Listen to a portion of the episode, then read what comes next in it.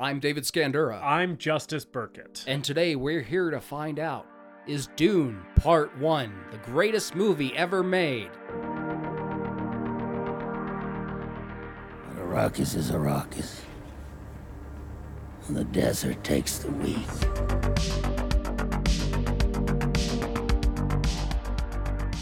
Welcome to the greatest movie ever made, the show where we watch a movie and tell you if it's the greatest movie ever made. Bless the Maker and his water. Bless, bless the coming and going of him. May his passage cleanse the world. David's looking at me, being like, "Are you gonna do the whole thing? May he bless and keep the world for his people." Uh, it's not. That's not the whole thing. I didn't do it right. That's fine. A movie that is so thoroughly entertaining and compelling that while you're watching it, it's the only thing that matters in the world. Good job, though. Yeah, You got most of it. It's just right off the dome. I didn't have it in front of me. Yeah. I'm David Scandura, joined as always by my co-host and actor who is disappointed that he did not get a call back for his Baron Harkonnen audition. Justus Burkett. Yeah, that's right. Uh, yes, I do look like a Harkonnen in this movie because the creative choice that uh, Villeneuve and and the design team on this, the the production team on this uh, movie has made is that all the Harkonnens are bald. they seem to be completely hairless. Like none of them even have like eyebrows or facial hair or body hair of any kind. Um, but it is the lack of head hair is of course the most striking uh, you know, kind of immediate visual. Uh, so yeah, I feel like I'm a clear choice for a Harkonnen in, in these movies. I can, I can, you know, get rid of all the other hair too. But you know, I already, I already shaved my head. Um, anyway, how are you doing, David? I'm good. Uh, I don't have much to say. I ate four hot dogs yesterday, uh, so I'm feeling good. And uh, my Feeling me- good the day after you ate four hot dogs is better than doing better than anyone could expect. um, and my media recommendations are: I'm reading Dune, and I'm listening to music that reminds me of Dune. so you're fully immersing yourself in Dune. Yeah, I'm listening to uh, Advaitic songs by Om, and um, also listening to the album From Agony to Transcendence by the death metal band Nephren Ka, Yeah. who exclusively sing about Dune. Hell yeah. Hell yeah. Um How are you? I'm I'm good. Uh yeah, I'm doing well. I have uh had a good week, but I do definitely feel like the post the post show cuz we we had the show that we talked about um on the last few episodes. I definitely feel the post post show like um fatigue a little bit where sometimes like when I'm in a show and then it ends, I have a, a hard time uh going back to the level of like motivation to do all the stuff that didn't end when the show ended. so I'm dealing with a little bit of that, but I'm I'm still doing pretty good. Um and yeah, for Media Rex, uh I don't know if you've given it a listen yet or not, but um Chelsea Wolfe, uh an artist that we both enjoy, um released a new album last month uh called She Reaches Out to She Reaches Out to She. I believe is the c- correct title. Um, and uh, I gave it I gave it a listen this week, and uh, I really enjoyed it. I thought it was really good. I also watched a found footage movie directed by Bobcat Gold Goldthwait called Willow Creek, which is a Bigfoot found footage movie, and uh, it was stupid, and I enjoyed it quite a bit. um, I uh, it's it's sort of a blatant ripoff of the Blair Witch Project, um, but with Bigfoot, which I uh, was not intentional allegedly on Bob Bobcat Goldthwait's part. Um, although he has been made aware of it and has like kind of jokingly referred to Willow Creek as the Blair Squatch Project in some interviews. Um, so if you like Blair Witch and you want to see a dumb ripoff where uh, the monster is Bigfoot, uh, you check it out. It's, it's it's a fun little fun little found footage movie. Uh, yeah. So that's it for me. Thanks for those recomendaciones. You're welcome. You know what? You are so welcome. I was so delighted to share those recommendations with you, David. All right, fuck that shit. Let's talk about Dune. Let's talk about uh, Denis Villeneuve's Dune Part One, uh, based on the the half of the novel by Frank Herbert. based on probably a little bit less than half of the novel by Frank Herbert. Yeah. I think where it ends is slightly before the half. I think so. Um, so we've both read the book. Yeah. What is your relationship with the book? Because I think we kind of read it around the same time. Yeah. So uh, I think I read it a little after you because I'm pretty sure you reading it was one of the things that prompted me to to read it. Um, and it's it it was a combination of like I had seen you posting about it, um, and some other people who uh, I'm friends with on like social media. I'd seen them talking about it. Um, and I know a lot of people were reading it in advance of the movie coming out, right? Um, so that's when I read it was in like uh end of 2020 to early 2021, I think is when I read it. Um, and it was it was very much a combination of like, okay, like a lot of people I know are reading this, and it would be fun to be part of the discourse on it. um, and also the movie's coming out, and I'm interested in the movie. I was interested in the movie because uh, I like a lot of Denis Villeneuve's other movies. Um, there's a lot of actors that I really like in this movie, so I was like, okay, like I'll probably want to go see that, but I think I want to read the book first.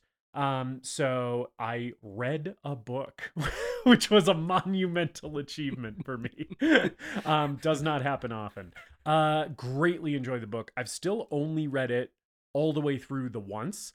Um, it is a book where sometimes I'll uh like go back to it and like read a specific chapter just because like I I want it fresh in my brain, you know. But I've only sat down um and and read it front to back uh one time. Um, when I say sat down, it sounds like I did it in one sitting. I did it over the course of several months. Yeah. um, but yeah, uh, really, really enjoyed it. Love the book. Uh, started the sequel, Dune Messiah, several times, and my natural inclination to not read has been too strong, and I haven't been able to make it very far into Messiah yet. But if Denis gets his uh, his third installment in this trilogy that he's planning to make and he ends up making a Dune Messiah movie, I will definitely end up reading it before that comes out cuz um similarly I want to have the book under my belt before seeing that movie, which I hope happens. Uh David, tell me about your relationship with the Dune books. So I bought the book a long time ago, and like a lot of books that I buy, it sat on my shelf for years and collected dust. Yeah. Um, and I had tried reading it a couple of times and would stall out within the first few pages because of all of the funny weird words. and then in uh, 2020, I sat down and I was like, "All right, I'm doing it. I'm gonna read Dune. You're the doing movie's it. coming out. I'm doing it. Um, I'm I'm a fan of Villeneuve's movies as well. I've seen most of his movies once. Uh, I've seen Dune the most out of his movies. Um, and there's there's a couple that I haven't. Prisoners is a big a big gap in my uh, Villeneuve knowledge.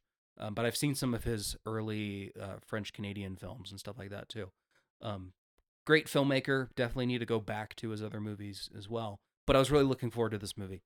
Read the book in about two weeks, and I did not think it was good. Interesting.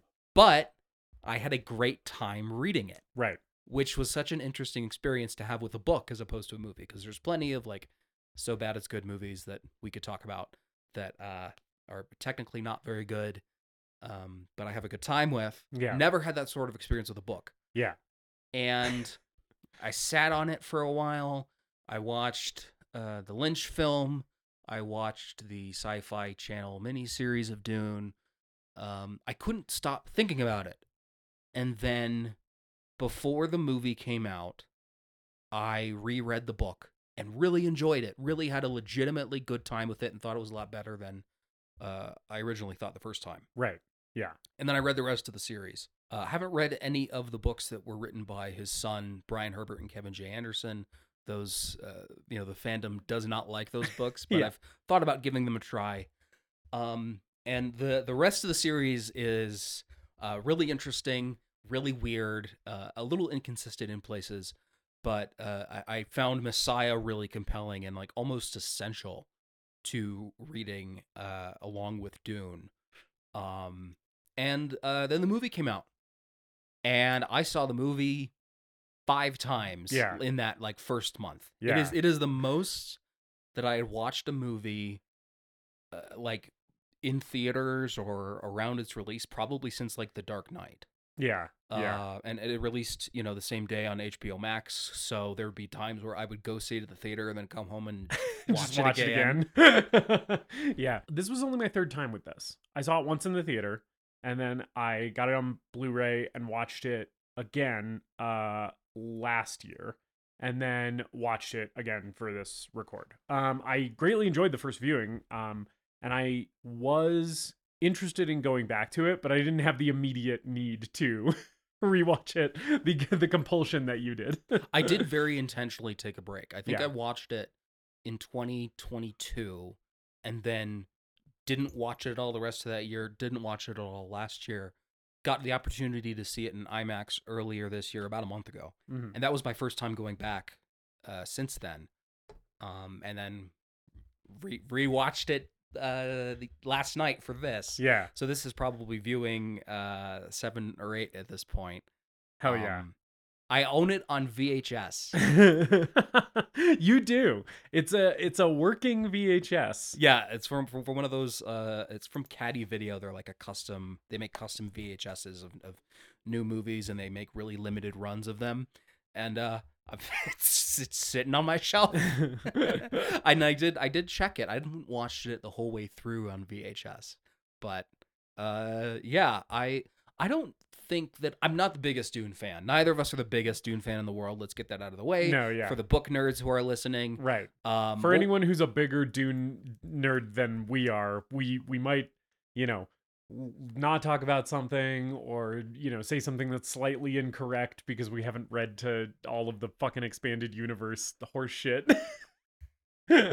um, but you know, yeah, we still we've we've still uh dipped our toe in at least. Well, I've dipped my toe in. You've you've gone a little deeper than that. yeah. It's it's a it's a universe that I find really interesting and compelling, and nothing has really uh, gripped me the way that this has in a Yeah. while. Um, I want to go back to one of the things you said about when you were reading the book for the first time, which is that initially you found it difficult to read because Frank Herbert just throws incomprehensible sci-fi bullshit terminology at Yeah. you and refuses to explain what it means. Uh uh, the first time I read the book, I loved it immediately, and I've said this before, but I want to say it on the show. I've said it before to you and also on social media, but I just want wanted to voice this on the podcast. Um, I think the book and the movie are play best if you approach it uh like a like an idiot which is how i approached the book the first time and um that's also uh i feel like helpful when you're watching the movie to just be like people are going to be saying shit that you don't you don't understand and instead of intellectualizing it and being like let me try and figure out what this means just be like okay bene gesserit got it. I don't know what the fuck that is but i assume i will eventually have an idea. And chances are you will and any terminology that does not get explained where you're like the movie or the book ends and you're like still don't know what that was just be okay with it just do not ask questions That's what I had to learn. That's what I had to learn while reading. yeah The other thing that was really challenging for me that this movie, I think, wisely avoids is that the book is written in, um, I believe it's it's third person omniscient. yeah So eh, multiple characters uh can be expressing their their their innermost thoughts and emotions on the same page yes in the same paragraph switching back and forth very quickly. Yes yeah. Uh, that it's you know it's something that comes up in Lynch's adaptation where we have to stop the movie so that the character can have a voiceover of the thoughts yeah in their inner, head. inner monologue yeah. Their inner monologue yeah. That was what was really challenging for me. Mm. um but yeah it's one of the most interesting sci-fi universes that I've encountered and after reading it and seeing the movie and understanding it you realize that we've been ripping this story off for decades at this point I, I don't know what you mean, David.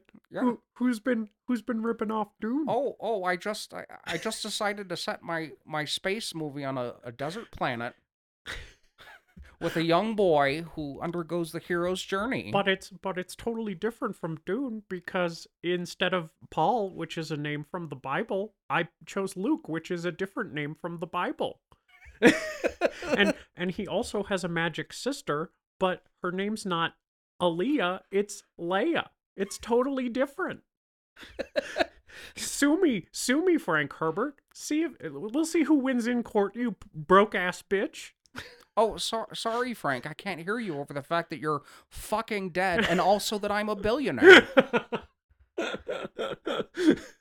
I'm just imagining Frank. I did. I did read a. a th- Come inter- over here and suck my dick while I sit on my throne made of Darth Vader voice changers. Suck my sandworm. um. uh, but uh, yeah, I, I was reading an interview with uh, Frank Herbert from uh, when, like '77 when Star Wars came out, and uh, he he's hadn't seen Star Wars yet, but he had heard about some of the similarities, and he was.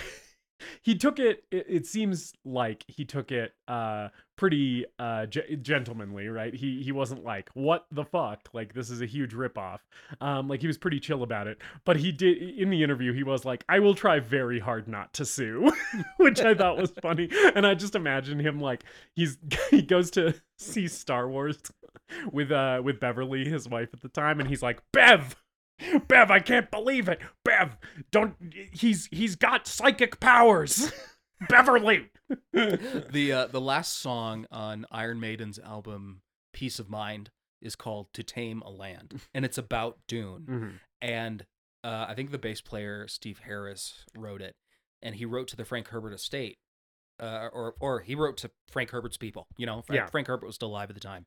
Uh, he wrote to them about their permission for him to call the song Dune, and the letter he got back was something like, "Frank Herbert doesn't like rock bands, especially rock bands like Iron Maiden," which is hilarious. Yeah, Frank Herbert, um, uh, interested in environmentalism, Yeah. wrote, wrote this book as a commentary on uh, religious extremism Yeah. and fanaticism and fascism. Uh, also, kind of a dick. yeah.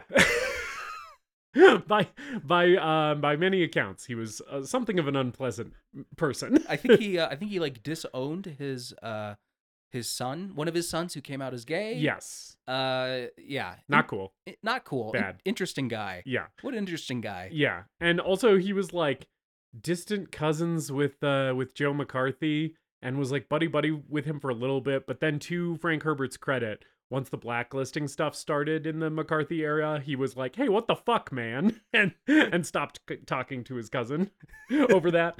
Um so I mean, I guess good for you, but also, you know, maybe you shouldn't have been homophobic to your own son. um, you know, mixed bag with old Frank. Also, just what a horny little weirdo. Oh man, this ain't even the hor- the, book is very I horny. I've heard some of the, The stuff about the get sequels. even hornier. Yeah, yeah, yeah, yeah, yeah. Uh, Um, and yeah, I mean, but it, it is it is hilarious how much modern sci-fi owes to to literally just one book. Yeah. like it's like we have a generation of people, multiple generations of people at this point, whose like whole idea of sci-fi is like heavily informed by Star Wars, and you can trace a direct line to most of the major ideas in Star Wars just to Dune, right? And, and the uh, the failed adaptation of the film in the '70s from Alejandro Jodorowsky. yeah. Uh, that influenced Hugely. so many sci-fi sci-fi movies. Right, we wouldn't have Alien without it. yeah, we had H.R. Giger working on that. We had Dan O'Bannon, who Mhm. went on to do Alien. Ron Cobb, who also worked on Alien. Uh, that that movie's another that movie that never happened. Uh, is another huge uh, like nexus point for all of the science fiction ideas yeah. and aesthetics that have taken off since then. You know, you know what this is making me realize? We would not have uh, one of the most divisive films, probably the most divisive film in our friendship, Event Horizon, if we did not have Alien. Right? That's it. it- Sure. You can trace a clear path from Yeah. Alien to Event Horizon. because Event Horizon is what if Alien was shitty? Fuck you. Um, and we wouldn't have. Uh, we wouldn't have Alien without Jodorowsky's uh, failed uh, Dune project, which of course we wouldn't have without Frank, Frank Herbert writing the book. So thank you, Frank Herbert, for the masterpiece that is Event Horizon. um. Anyway. Let's talk about the movie Justus. Okay. I think because part two is coming out, Mhm. we shouldn't spoil anything that happens in the second half of the book. Okay. Yeah. Sure. I think we'll just we'll cover the material that is present in this movie. Great. Also, we're fans of the book, and we will probably talk about things from the book as they come out come Yeah. up, but we're not going to sit here and do like a one to one comparison. Right. This isn't a podcast about Dune the book, despite how much we just ch- talked about Frank Herbert and the novel Dune. Um, we're mostly going to be focusing on on the movie. So yeah, um, we're not going to be giving you the whole play by play of Frank Herbert's Dune. so the uh, the movie opens with a prologue from Chani, played by Zendaya, who does not appear until the end of the film, that sets up um, the world of Arrakis Yes. and the uh, economy of spice harvesting that runs the empire, which we get some more information about that's kind of drip fed to us throughout the movie. yeah, and if you're already confused, uh, just don't worry about it. Eventually, some of this will make sense. um but yeah uh it's it's basically a situation yeah where uh these are um you know the the indigenous population of uh arrakis um is having their uh world ravaged by yeah resource extraction which is an idea that uh you know w- we're familiar with from uh many real world examples. Many many such cases. Um many such cases uh you know in the middle east historically which uh is it's no accident that frank herbert uh very heavily based the fremen culture on um uh arabic uh cultures right? And the fremen language on the arabic language which this uh movie you know adapts directly from the book basically. Um so yeah it's the these are space muslims and uh spice is both uh oil it's both both petroleum and also it's psilocybin. Yeah, it's um it's a it's a hallucinogenic sub- substance that allows the navigators of the Spacing Guild to do the complex calculations required to transport these huge ships across across space. right right It's, it's the complex calculations and like reflexes required for interstellar interstellar travel. Yes, you have to do space shrooms in order to be able to do math complicated enough to travel between the stars. Yeah. and and Arrakis is the only planet where is the only planet where it's found. So if if you control that planet, you essentially control the universe. yeah, it's like having a monopoly on fucking gasoline. Yeah, yeah. Um. So this movie opens with the the Harkonnens have been oppressing Arrakis, and then one day, by imperial decree, they all leave. Yep. The emperor says, uh, you know, Harkonnens, you get lost, you're you're out of here, you're out of the spice game, and it's time for somebody new to take over, which is the Atreides. Yes. Uh. So we open on Castle Caladan, on the planet of Caladan, which is the homeworld of House Atreides. Yeah. in the year 10,191. Yes. But actually, Justus, But actually, it's more like 20,000 years in the future ah, because the uh, it, in the books it's 10,191 AG, Yes. which is after Guild. yes. So the Spacing Guild is founded in the year 10,000 and then they reset the calendar. yes. So we're really talking something that's 20,000 years in the future. Yes, we're halfway to Warhammer 40k. Sorry, I just wanted to put my fucking book nerd hat on for Yes. a minute. yes. Uh, there's also a thing uh, from from the book and from some of the other books in the series. It's explained a little bit deeper. They don't really mention it in the movie at all, which I think is a strong choice because it would be distracting and it doesn't actually matter for the story that they're telling.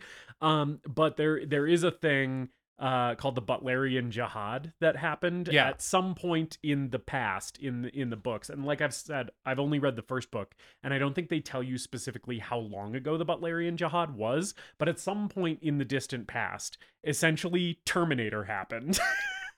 where uh Terminator 2 Judgment Day specifically, right? The Judgment Day situation happened.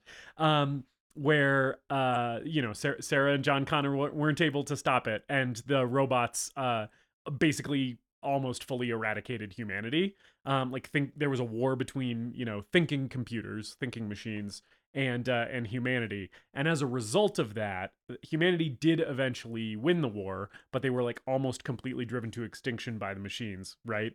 And so in the world of Dune, now you know twenty thousand years from from our present day, right? Um, they don't they have future technology, like futuristic technology, but they don't have computers. It's all like really analog future technology. Yeah. Um, because uh, there's like a, a rule in the religion that dominates the society, which one of their like Ten Commandments is basically uh, thou shalt not make a computer in the image of a human mind, um, essentially to avoid Butlerian jihad round two. Yeah. right? Um, so all of that nerdy horse shit to say, uh, this is a very interesting sci-fi world um, that we're being introduced to, and you kind of get this immediately in this movie, um, where it's like even though it's very far flung in the future, these people are also kind of living like it's the Middle Ages, um, which is very interesting. Yeah, it's a really interesting uh, setting, uh, and there are guns and stuff like that in this this movie as well. Um, but everyone's mostly using swords. Right. Um, Which again, to put on my nerd hat, is Yes. is because uh, i- in the book they explain that if you shoot one of the body shields or like the they're not just body shields. They also have them on like buildings and ships and Yeah. stuff. But if you shoot one of the shields with a laser gun it can make like a nuclear sized explosion happen. Like there's some way that the laser and the fucking shield interact where everything will just fucking explode.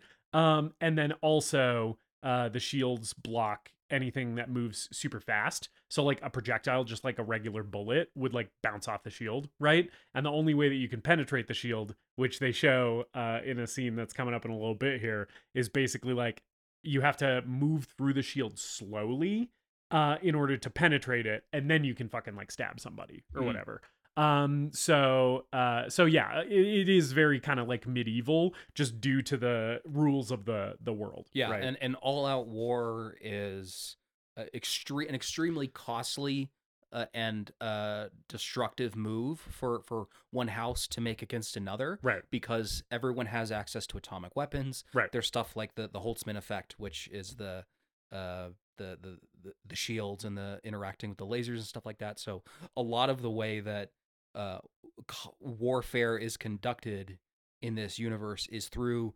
sabotage and assassinations and poison or in uh as we're about to see in the course of this movie just like an elaborate scheme that is set up to uh to basically wipe out this entire house. Plans within plans within plans. yeah.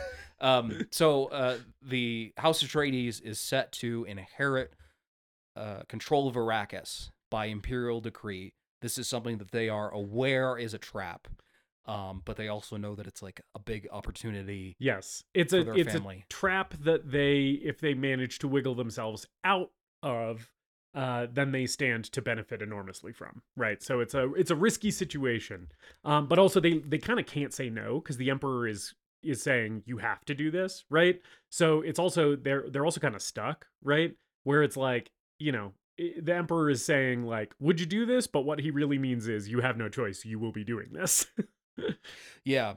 Um, so the uh, the ceremony Beverly, there's a galactic emperor. Beverly, get my lawyer on the phone.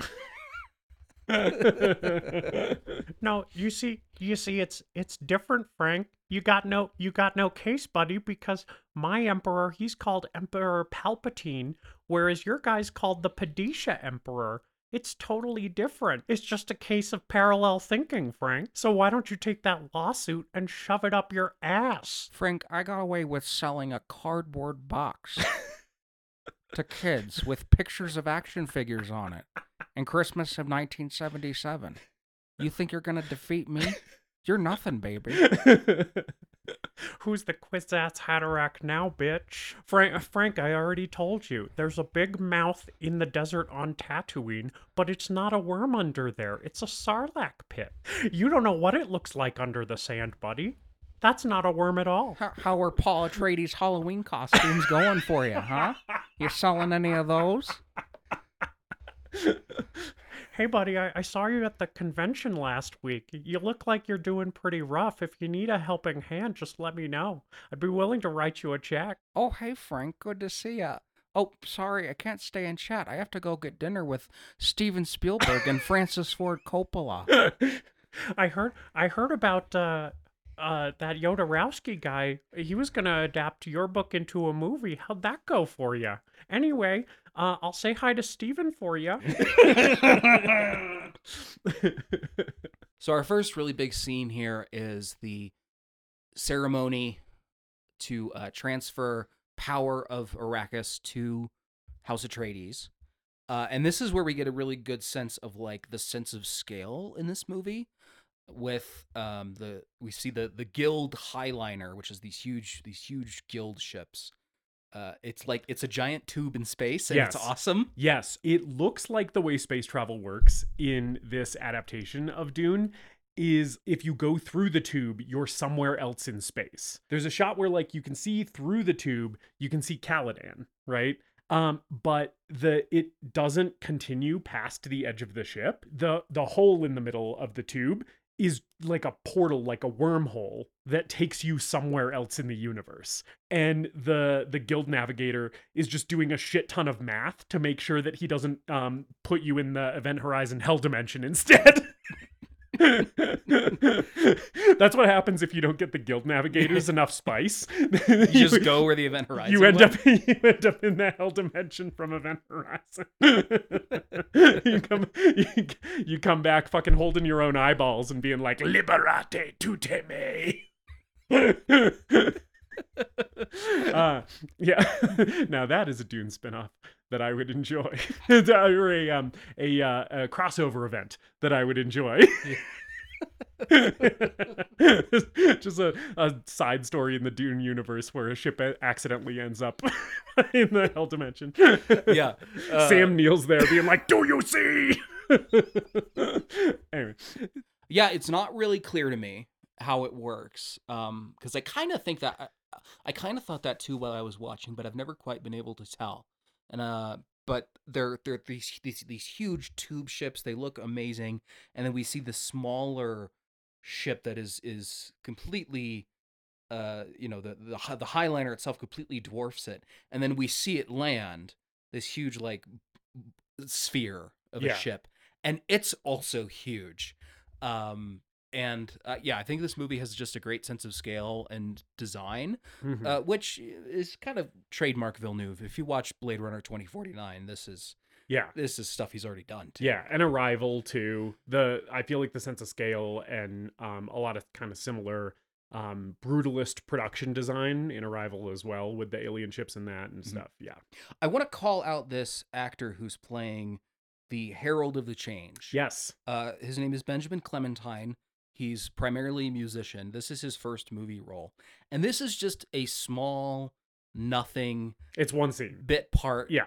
Uh, it's one scene. He's on screen He- for like four minutes. He's basically just here to, you know, carry out the Emperor's wishes to, uh, change over control of Arrakis, and he puts everything into this performance. He does. It rocks. It rocks. Um uh yeah, he's got like this huge ass scroll. He's in like the ceremonial outfit and he looks very physically impressive and then yeah, the performance just matches it. it's really it's a really uh good little um bit part. yeah, he delivers every line like it's the Royal Shakespeare Company. Yeah. He's so good. Which, by the way, Shakespeare isn't a bad comparison for the vibe of this movie in general. It does feel a lot of the performances, but also sort of the, and some of this is down to Frank Herbert's plot Yeah. from the book. A lot of it feels very Shakespearean tragedy, like palace intrigue. Most of what's happening isn't direct action that you see. It's a lot of people talking about ways that they're going to um, you know, get revenge on each other or fuck each other over, right? And it's like all of these interconnected bloodlines. Baron Harkonnen calls Leto cousin at one point. It just it all feels kind of very Shakespeare to me. So I think the Shakespearean uh performance, right? That um that he's doing, but also that a couple of other actors I feel like are sort of tapping into that kind of classical performance thing, um, really fits the the tone. Yeah, I think I think uh Oscar Isaac as well. Is Yeah. t- tapping into that like you said. And Rebecca Ferguson, I think. yeah. Um and because I love his response to this declaration uh, that the the Herald of the Change makes that now we're transferring control of the planet, and uh, he says, uh, you know, where House Atreides there is no call that we do not answer, there is no faith that we betray, Yep. and again, just delivering ev- every single one of those lines with uh, such uh, specific intent and Yeah. purpose uh, in a way that's also very grandiose Yeah. and very epic in a kind of Shakespearean way. Yeah. So the handoff uh, has happened. And we get a little bit of stuff here early in the movie with uh, House Atreides on Caladan, right? As they're preparing to take over Arrakis. Um, we meet kind of our main cast of characters on the Atreides side. Uh, we meet Paul, who's played by uh, Timothée Chalamet. Or is it? I've heard it's Timothée. It's Timothée in, in French, I, but but people I- just I'm say Timothy. yeah. I, I, it's insane to me that Timothée is how you say that name. um, I, I, almost want to exclusively use the correct pronunciation because I find it hilarious and not because it's correct. um, but uh, yeah, so so Timothée is uh, Paul Atreides, our our uh, protagonist, right? And then yeah, the aforementioned Oscar Isaac is Duke Leto, his dad, and then we got uh, Rebecca Ferguson as Lady Jessica, his mom. Um, and we're also introduced to some of our, our other folks here uh, Gurney Halleck, played by Josh Brolin, and uh, Duncan Idaho, played by Jason Momoa. So that's kind of like the, the group that we're following here at, at first on the Atreides side. And we get a few scenes kind of introducing each of those characters. How do you feel about Momoa in this movie? So I know he was kind of a controversial choice among fans of the book. Yeah. Because Duncan Idaho has a very small role in the first book, but he's kind of like Boba Fett, where the fans really latched onto him and really liked him. So um, this isn't necessarily a spoiler that, that really matters, but uh, Frank Herbert brings him back for Yeah. the for the subsequent books. Yeah. Um, and uh, I I've heard that he's he's a lot of people wish they had cast a different actor. Um, I kind of love that it's Jason Jason Momoa's dude's rocking his way through this movie. Yes. He I I mostly like what he's doing. There are definitely some moments where I'm like it feels like he's on a very different wavelength than a lot of the other actors. Like it feels like his performance is is tuned to a different frequency from everybody else Mhm. some of the time and it, it bothers me very slightly in a few moments and the rest of the time it's fine. Yeah, there's moments where the dialogue throughout the film uh, feels a, a hair too contemporary or modern, or Right. and, and not the way you would expect people to talk twenty thousand years in the future in space. Right. and some of that comes through with Momoa. Yeah, some of it comes through with with Timothée as well. Yeah. some of his deliveries, I'm like, that sounded really Please 2021. stop saying it like that. stop saying his name like that. I hate it. That's how it's said, David.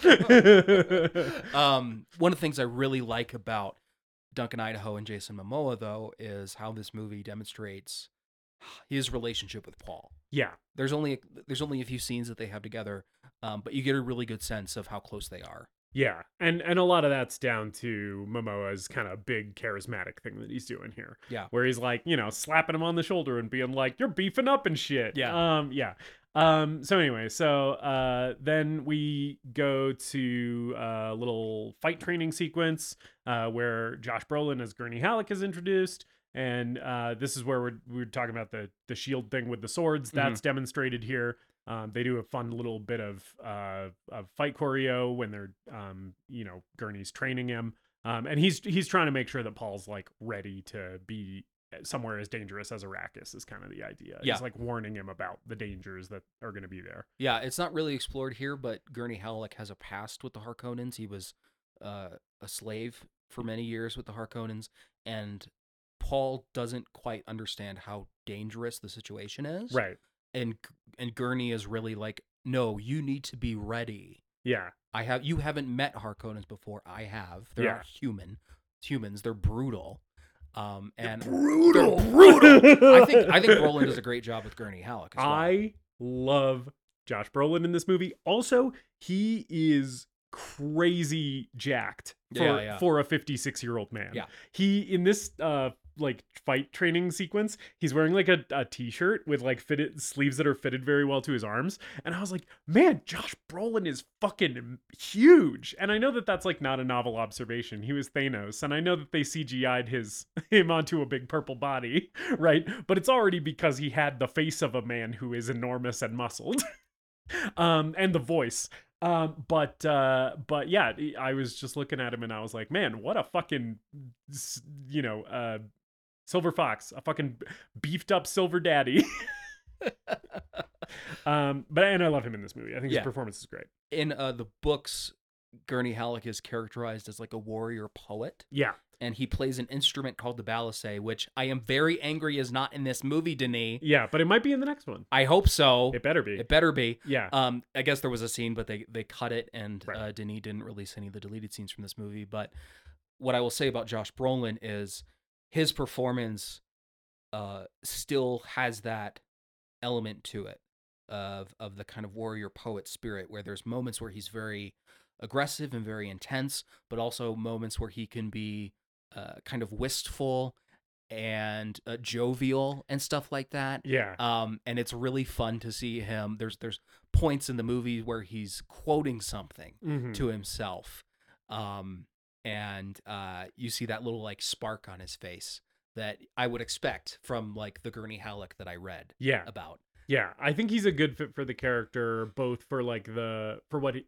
the movie needs him to do, and also yeah, like kind of a faithful faithful performance uh to to how the character's portrayed in the book as well. Yeah, some some visitors show up, and they are uh ladies in terrifying hats and veils, and uh these are the Bene Gesserit. Um, and uh, they they pay a little visit here. Uh, Lady Jessica, Rebecca, who's played by Rebecca Ferguson, wakes up uh, Timothée in the middle of the night, um, and is like, "Hey, come with me. There's something you got to do." And this is the fucking Gom Jabbar, man. yeah this is the scene that opens the book Yep. um and uh i love that we get some more background and other scenes that lead up to this in the movie it feels like a really big moment essentially what's been happening is paul atreides has been having dreams Yeah.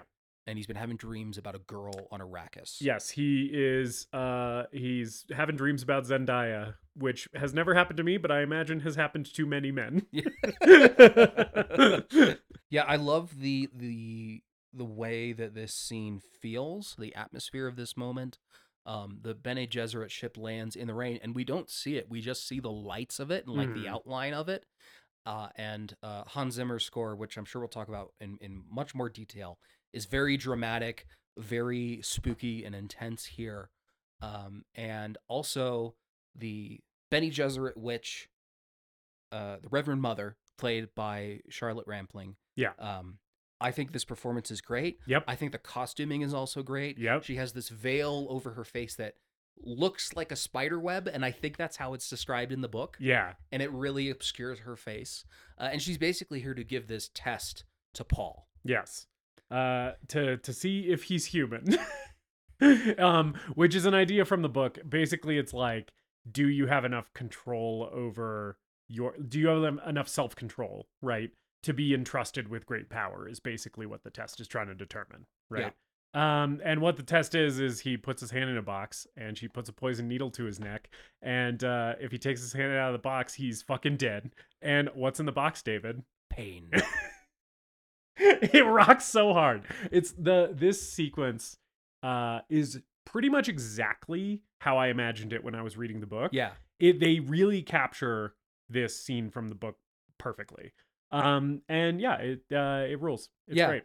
Um, one thing that I really love about this scene is Rebecca Ferguson. Oh yeah. Mhm. So essentially, Rebecca Ferguson is a Bene Gesserit. She's Yes. part of this order. Yep. And the book and the movie constantly have her weighing her loyalties to House Atreides against her loyalties to the Bene Gesserit. yes. So she's her- standing outside the she's standing outside the room, and because because Paul has to have this test, Mhm. and she can't be there to witness it, but also to uh, guard the room, basically. So if any of the House Atreides guards try to enter the room, she has to kill them. Mhm. And she's also scared for her son at this Right. moment and scared for herself. And she conveys those emotions so well in Yes. this performance. I was initially the first time I watched this movie early on.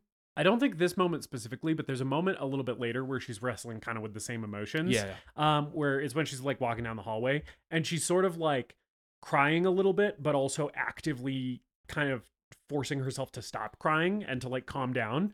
Um, and uh, I I liked the the acting that she was doing, but I I was sort of like, I don't know, like if Lady Jessica in the book reads as that outwardly emotional to me, right?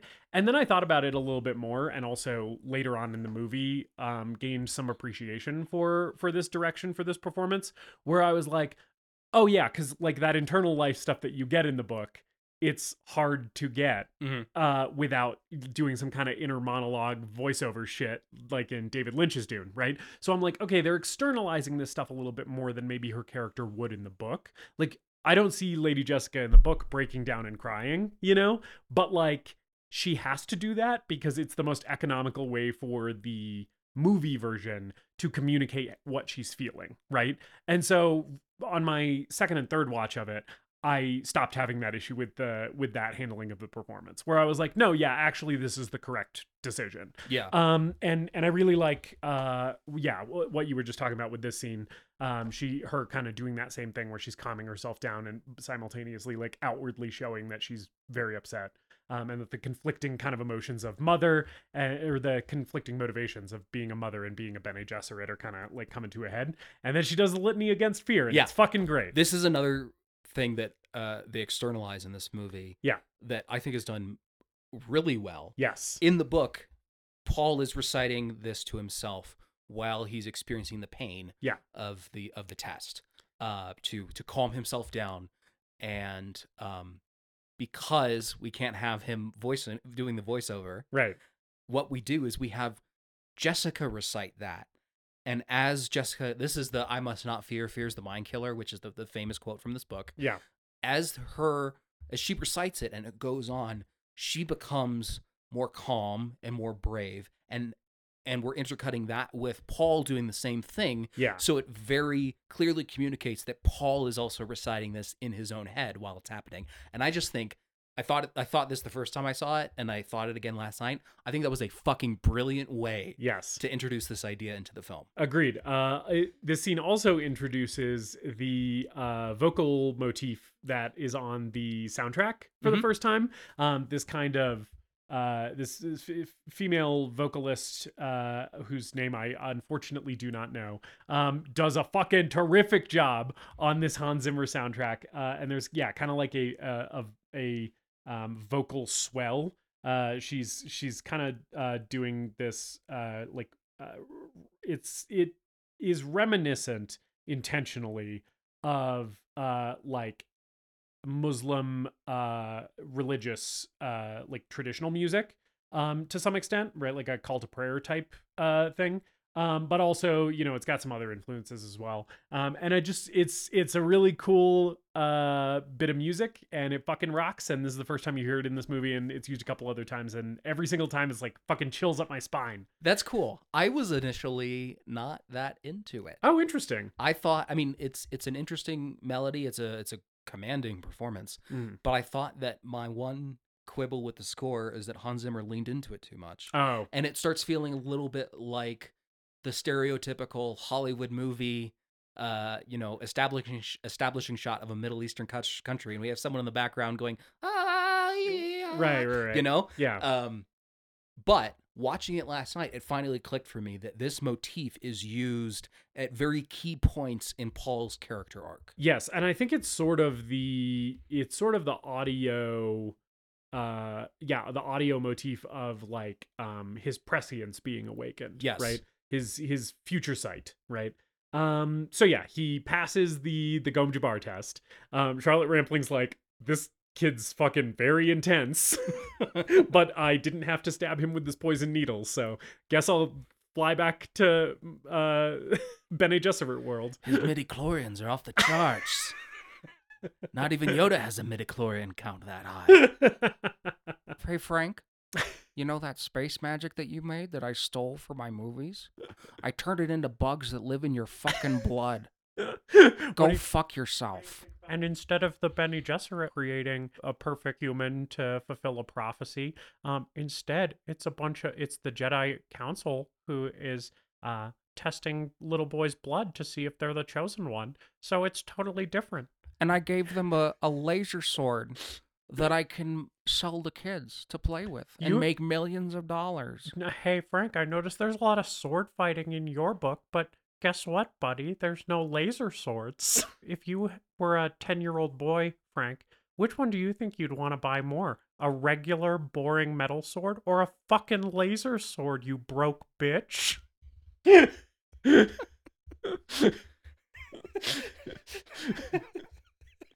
We're leaving all the Lucas stuff in. yeah, yeah. leaving all that in. cut, it, cut the plot summary out. and Only do the Lucas.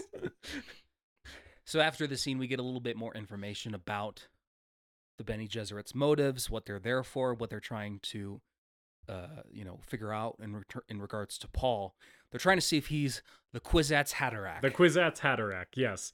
Um, which is the Ubermensch. It's basically a guy who is so genetically uh, fucking uh, superior that he literally can see into the past and future. Um, it's uh, Fra- Frank Herbert's f- loves this idea that like because there's no like computers in this world, not only is like all the technology analog, but also humans have essentially had to evolve mentally a lot, Mhm. right? So like we got Mentats, which is uh, Stephen McKinley Henderson's character, Thufir Hawat. Um, is uh he's basically like a human computer. Uh David Dastmalchian plays the other one, which we'll get to David Dastmalchian. Um but um anyway, so there's there's those guys who can like think so fast and accurately that they're basically like human computers. Um and then there's also uh people like the Bene Gesserit who like have such strict uh control like their their mind is so powerful that it can control like their anatomy like they can control their own reproductive systems Mhm. and you know alter their voice so that it becomes a mind control uh mechanism uh which is called the voice right um and so there's all that shit right and so basically what the Bene Gesserit are trying to do is like breed uh someone selectively who is so who has all of these characteristics of like a mentat and also like a uh, has all this Bene Gesserit uh hoodoo bullshit right inherently just genetically in them and then also like train that person to the point where they then um, unlock kind of a, the next level of human like mental evolution which is yeah just being able to look into the future um, Yeah. and the idea is basically like if you're smart enough and have enough data then you can can essentially see the future because you can see every potential possibility like every potential outcome from any decision that is made Mhm. right And these abilities are starting to awaken in Paul because Jessica has been training him in the Bene Gesserit way yes against her orders from the Bene Gesserit. Yes, they said don't do that. It's Yeah. not time yet. The Yes. Haderach is a few generations away. Yeah. Yeah. And also, uh, she was instructed to bear only, uh, bear only daughters. Right. And because she has control of her body and her reproductive organs, she chose to have a male uh, because she's in love with the Duke and she wanted to give him an heir. And also kind of because she really wants to be the mom of the Kwisatz Haderach. Is Yeah. I think part of the thing here too. She's like, I know. She's like, I know the whole Bene Gesserit plan. I know that it's a few generations off, but I think I got a Kwisatz Haderach in me. Let me, let me see if I can pop one out.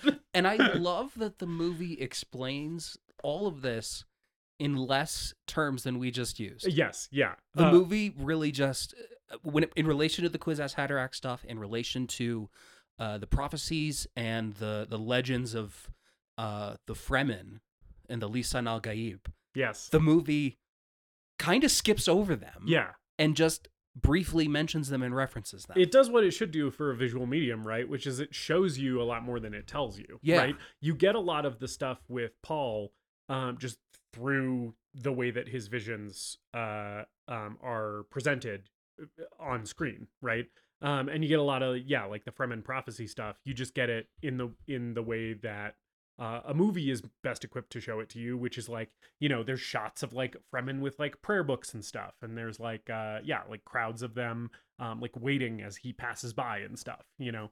Um, so you don't need to spend as much time in the dialogue about it because it's like the way that they indicate this stuff visually does a lot of the talking for the movie. Before we get to Arrakis, I, I really just want to focus in on this. It's a very short sequence Yeah. that didn't need to go as hard as it did, but it's Yeah. leaving Caladan. Yes. and we see this giant like concrete slab of a ship Yes. rise up from the water Yes. with with water streaming off of it. James Cameron's watching this movie and just jerking off. Why didn't I think of this for Avatar? Uh, and Hans Zimmer's going fucking ham. Uh, and Paul is watching the ships leave and uh, like spending his last few moments on Caladan. And he like grabs a tuft of, grabs a tuft of grass yeah. because he knows this is the last time he's going to see grass for a while. Yes. Uh, and also, you know, puts his hand in the the oceans of Caladan. Yep.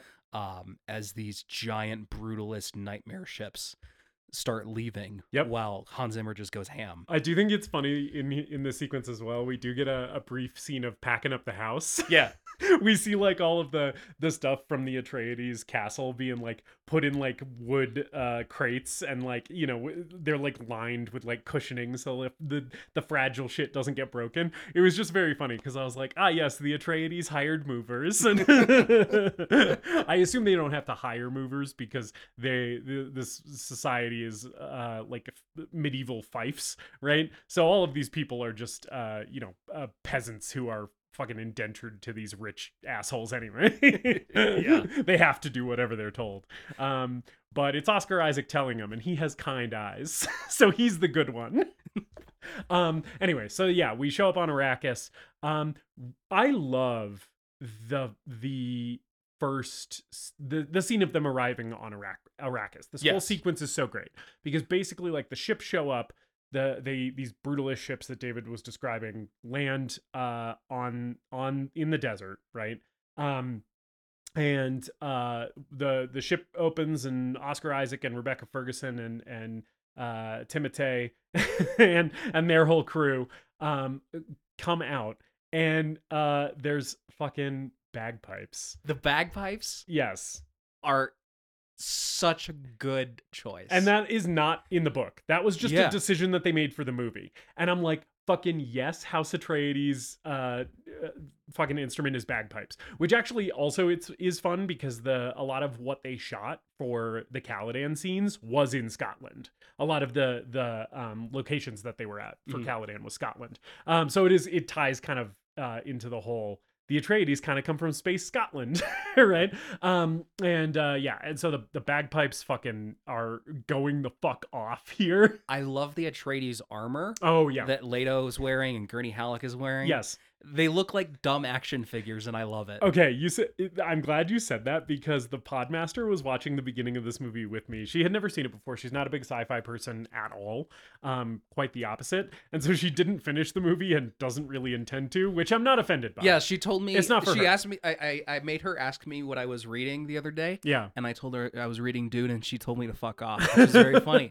She- yeah. She's very she's very anti Dune. not well just anti-sci-fi in general it's not her genre she just generally doesn't enjoy it um, which is fine. Although i do think this is the perfect episode um, to introduce one of uh, her new on mic names we'll Oh, probably God, still right. mostly use the podmaster um, because it's shorter and easier to say um, but i do think high priestess pod which is which is another name that we workshop. She she she mandated it. Yes, she mandated High Priestess Pod as an on mic name. Um, I think High Priestess Pod, the the perfect episode for that to debut, is the Dune episode because it does sort of sound like uh, the Bene Gesserit in charge of uh, the the Bene Gesserit podcasting network. That sounds like what her official title would be. She's High Priestess Pod of the Bene Gesserit. Um, anyway, so uh, but wh- while we were watching this, uh, to go back to the thing about the armor, um, High Priestess Pod did say uh, about the guys who were in the armor but also had the helmets on. She was like, they look like Bionicles. Which, in order to get the Bionicle joke, you have to be uh, either our age or exactly uh five years older or younger right within that range um but nobody else will have any Yeah. clue what the fuck that is Yep. Well, and there's a there's another bit of costuming here that I want to point out because it's very brief, and then we'll move on to the ornithopters. yes Uh, Thufir Hawat, um, who we haven't really talked about much because he doesn't play a huge role in the movie. he doesn't Um, but Thufir Hawat is in like a military uniform and a hat, yes and he looks like a Nazi. he does they a, a He lot looks- of the atreides uniforms have kind of a fascist uh uniform kind of Right. aesthetic to them It's a lot more subtle Yeah. than I expected. I watched Starship Troopers recently, which Yeah. I, I've seen many times, and it's very overt in that. Yeah. Um, but this this most recent viewing, I was like, oh, it, he kind of looks like an an SA officer, right. the brown shirts. right. Um, and it's or or even like a a kind of dictator, like a your idea of like a military dictator, how Yeah, he would yeah. look. Um, and it it's only on this most recent viewing that it kind of clicked for me Yeah. and it's a really well done uh, i think subtle bit of a very intentional costuming Yeah. uh, for the atreides and what house atreides is going to come to represent in the uh, the subsequent uh, sequels yeah. you know Um, while we're while we're talking about uh, Thufir Hawat's costuming, um, we already said he's not in the movie a ton. We might as well just quickly touch on Stephen McKinley Henderson.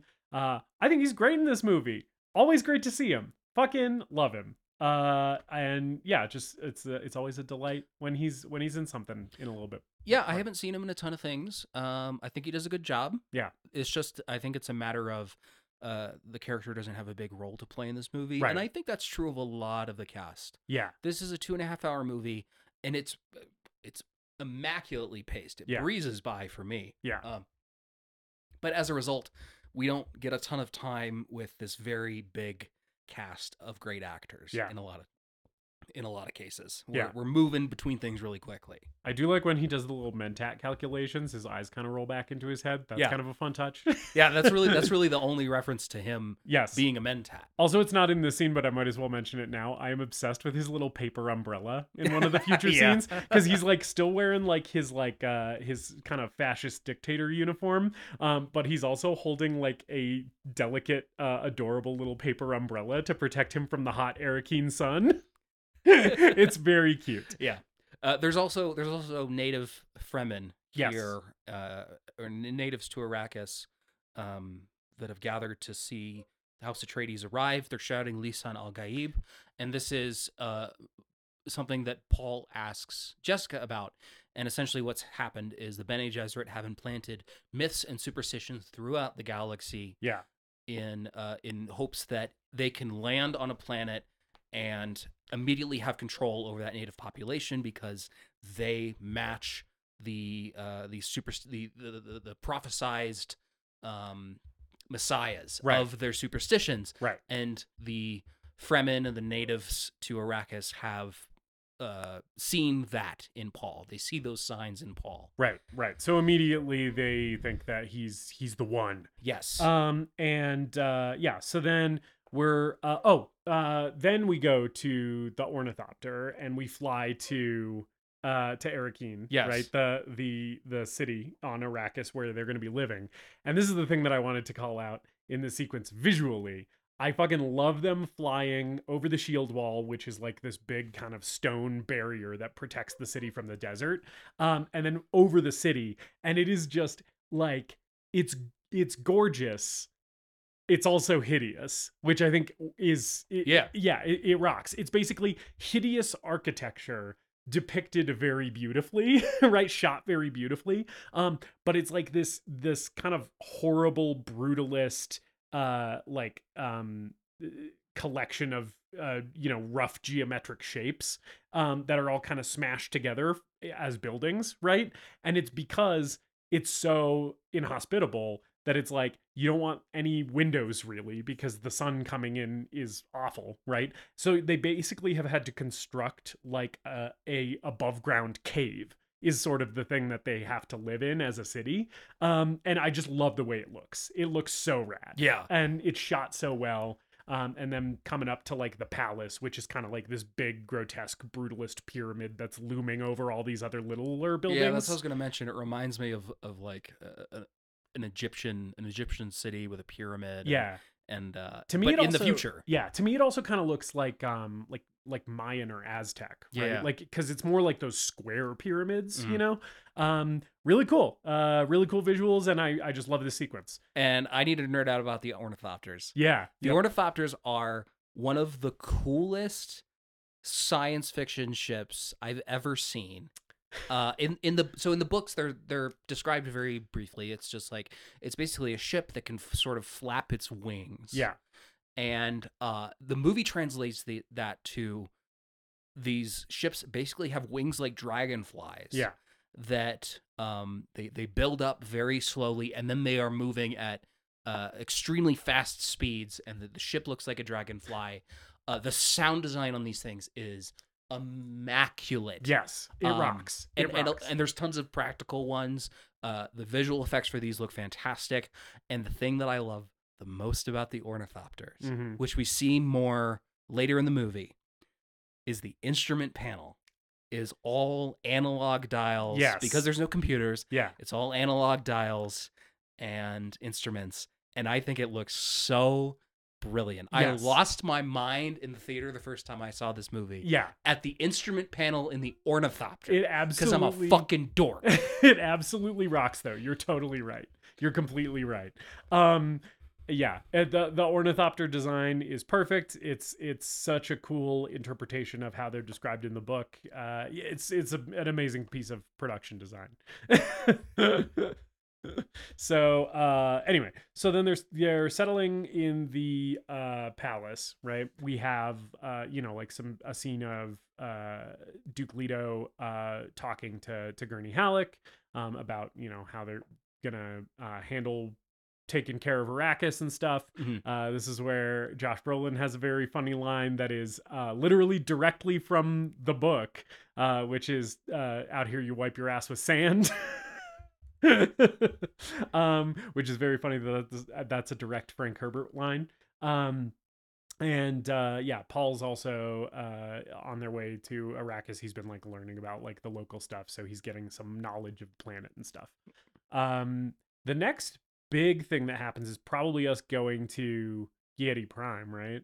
yeah, we went to Giedi Prime a little bit before. Yeah. and uh, in the beginning of the movie, we were introduced to uh, the Harkonnens. Yes, Baron Harkonnen, played by Stellan Skarsgård, in a in a fat suit. in a in a great looking fat suit. yes, Um, and then uh, the Beast Rabban, played by Dave Batista. yes, Um, and Piter De Vries, played by David Dalmastian. yes. David Dastmalchian. Das Dasmalchian. Dasmalchian. Thank you. I think Dasmalchian. It might be Dasmalkian. Not sure. Um, David Dastmalchian, or Malkian, as the case may be, has had a great few years. He that guy keeps popping up in shit, and I know he's he's been doing shit for a while.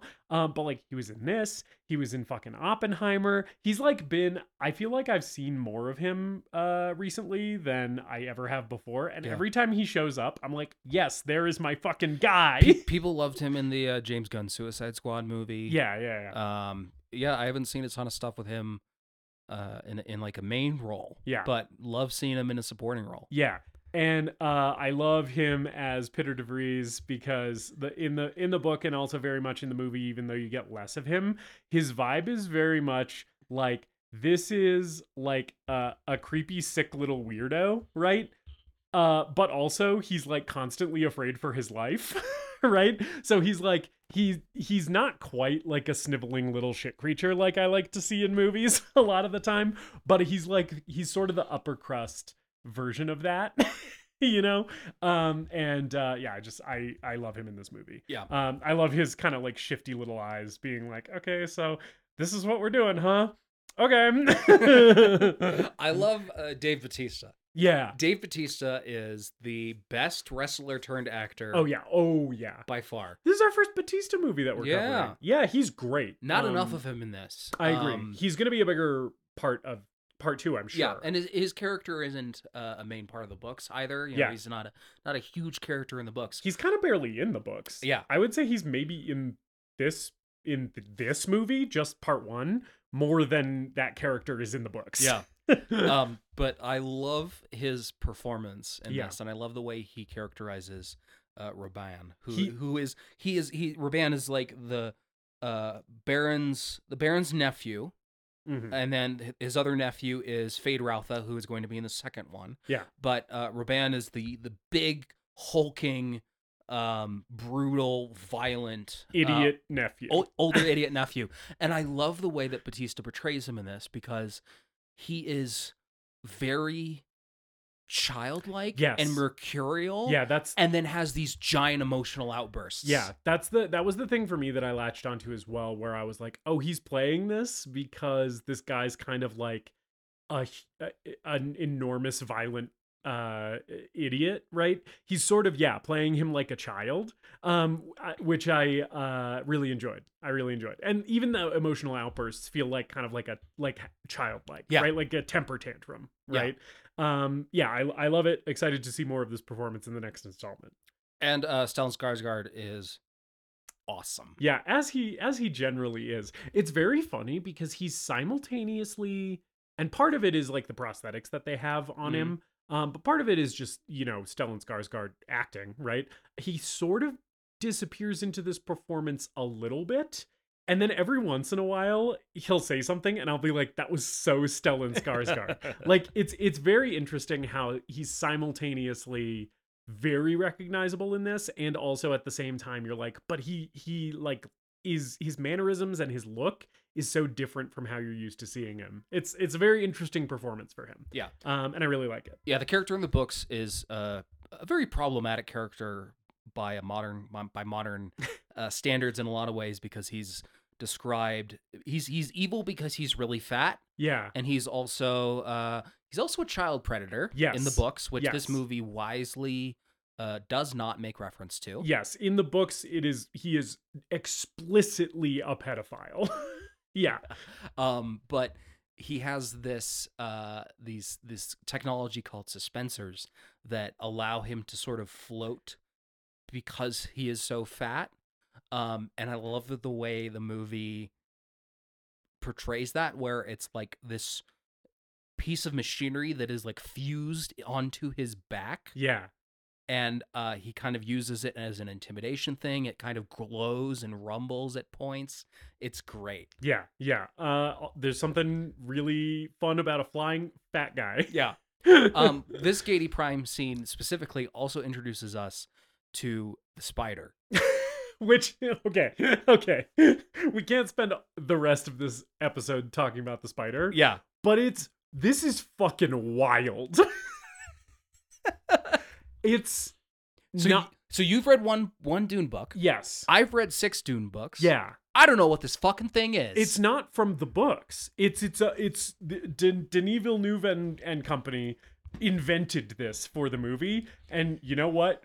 Great fucking edition. It's so cool. I, 10 out of 10 no notes uh on this edition that that was not part of the book because this thing it's got human hands it's got thumbs right and yeah it looks like a big old it looks like if you if you fused a human being if if as if we are in David Cronenberg's The Fly or the 1950s Fly that that's based on if a person got into one of those pods and then a spider was in the other pod and then they came out and put on a gimp suit Yeah, exactly. That's what I was exactly gonna say. I was like, if he doesn't bring up gimp suit, I'm gonna say gimp suit. yeah yeah yeah it's it's fucking crazy It also understands humans. yes It understands human speech. There's a point where uh uh uh, uh, either either uh, Piter or uh, the Baron say, um, oh it's it's our, it- it, it, it can't understand us. Yes, it's And- Piter because I love the the David Dastmalchian delivery. Our pet can't understand our language. Your, uh, your language. Yeah, and then the Reverend Mother says, "Get out!" in the voice, and then it wanders and off. she goes, "It understands." Uh, there's theories that this is uh, supposed to be Dr. Yue's wife. Yes, who has been taken hostage? Yeah, she's been taken hostage by the Harkonnens and tortured. This will come into play later. Yeah. Uh, but she's not a character that's uh, very prominent in the books. Yes. So people are, are theorizing that that is what the spider is supposed to be. Yeah, they turned her into a gimp spider. Yeah. I think that theory is lame and dumb, and I think just let the spider be the spider. You just want it to be a Gip spider? Yes, Okay. yes. That's my feelings on that. Do you like do you like that theory? I It's okay I, if you I, do. I respect I respect that uh I respect that um uh that point of view. yeah, yeah, yeah. Uh, I don't know I don't necessarily buy buy into the uh the theory super heavily just cuz I don't know the details enough. Um Yeah. I'm hoping we get more Gimp Spider in the second one. I would love more Gimp Spider. Yeah. Uh, this is just what the ancestors of the the human centipede doctor have been doing twenty thousand years in the future.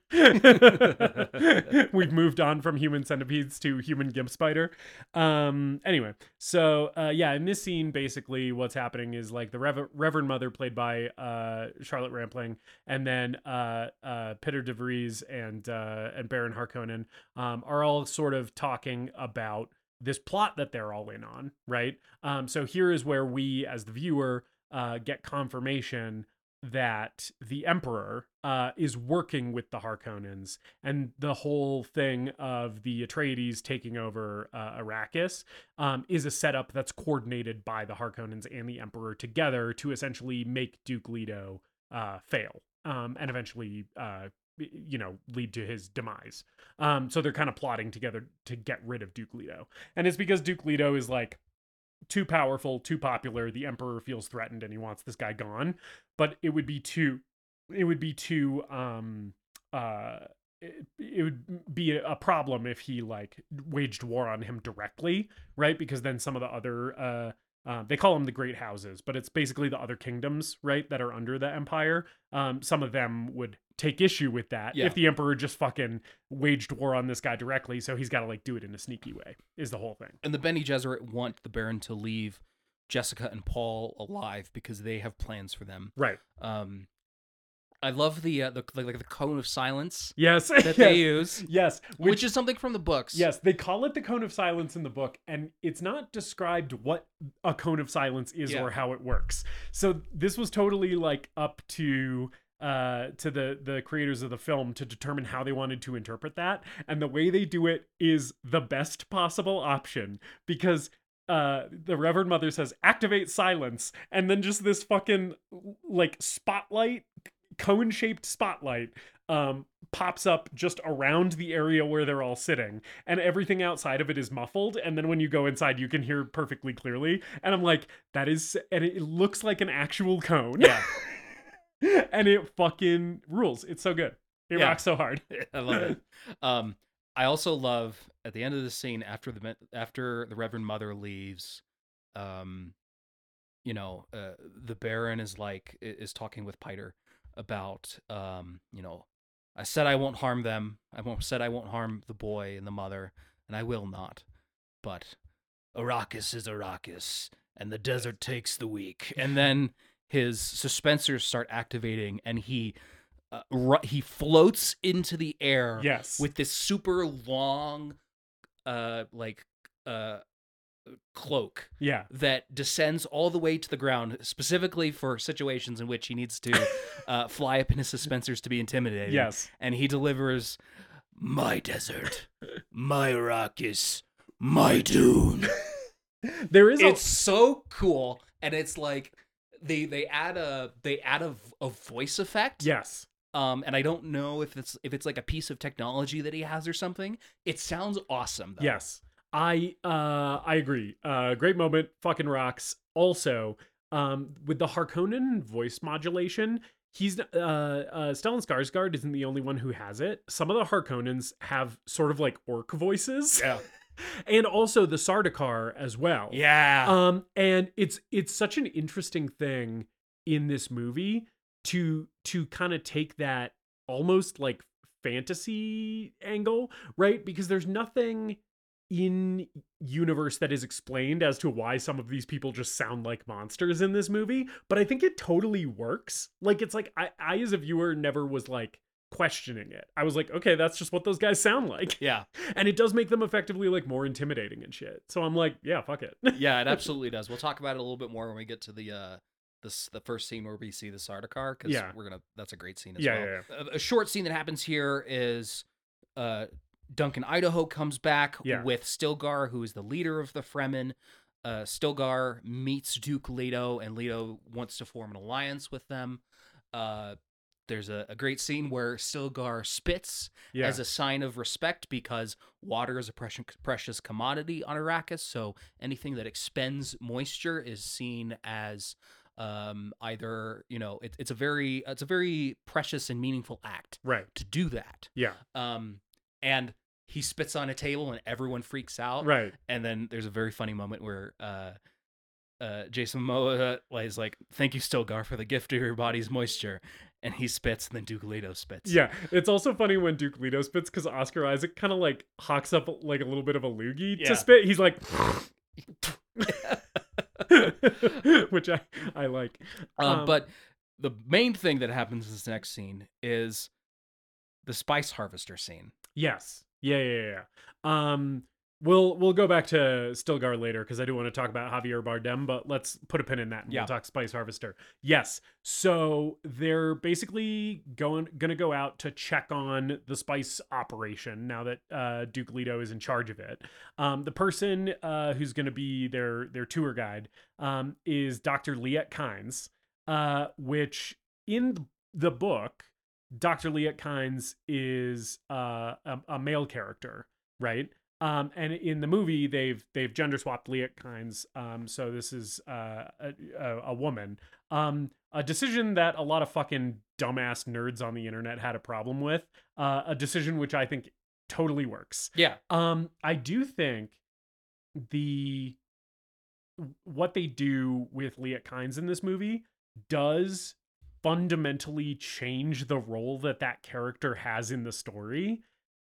And I think it's as good as the version in the book. Because basically in the book, at least this was my interpretation. I don't want to spend too much time on Liet Kynes. Um, but um, basically in the book, my interpretation is like this is a uh like a he's essentially a, a white guy, a white colonizer, right? Who um decides that he relates more to the native culture than he does to the culture that he's from, right? And attempts to integrate himself as effectively as possible, right?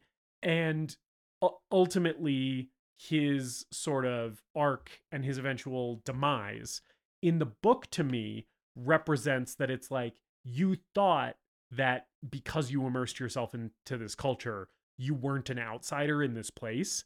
But his kind of ultimate fate to me in the book is like, but you still actually are. You still sort of don't belong here. Right. And he has a conversation with the ghost of his father. I'm not going to get all in the weeds about it, but he's basically rejecting that idea outwardly. But then to me, the way that his fate is sealed kind of is like, yeah, but like you're, you, you fell in love with the desert, but you're not of the desert, Mhm. you know? I sort of think that the way this movie handles Liet Kynes is kind of the opposite, right? Where they they keep her um origin um a little bit more vague, right? And it's like maybe she truly is Fremen, right? Um and it, it uh, her eventual her eventual demise in the way it's different from how he dies in the book, right? To me, kind of reads the opposite way, where it's like, oh no, she is more Fremen than she is outsider, right?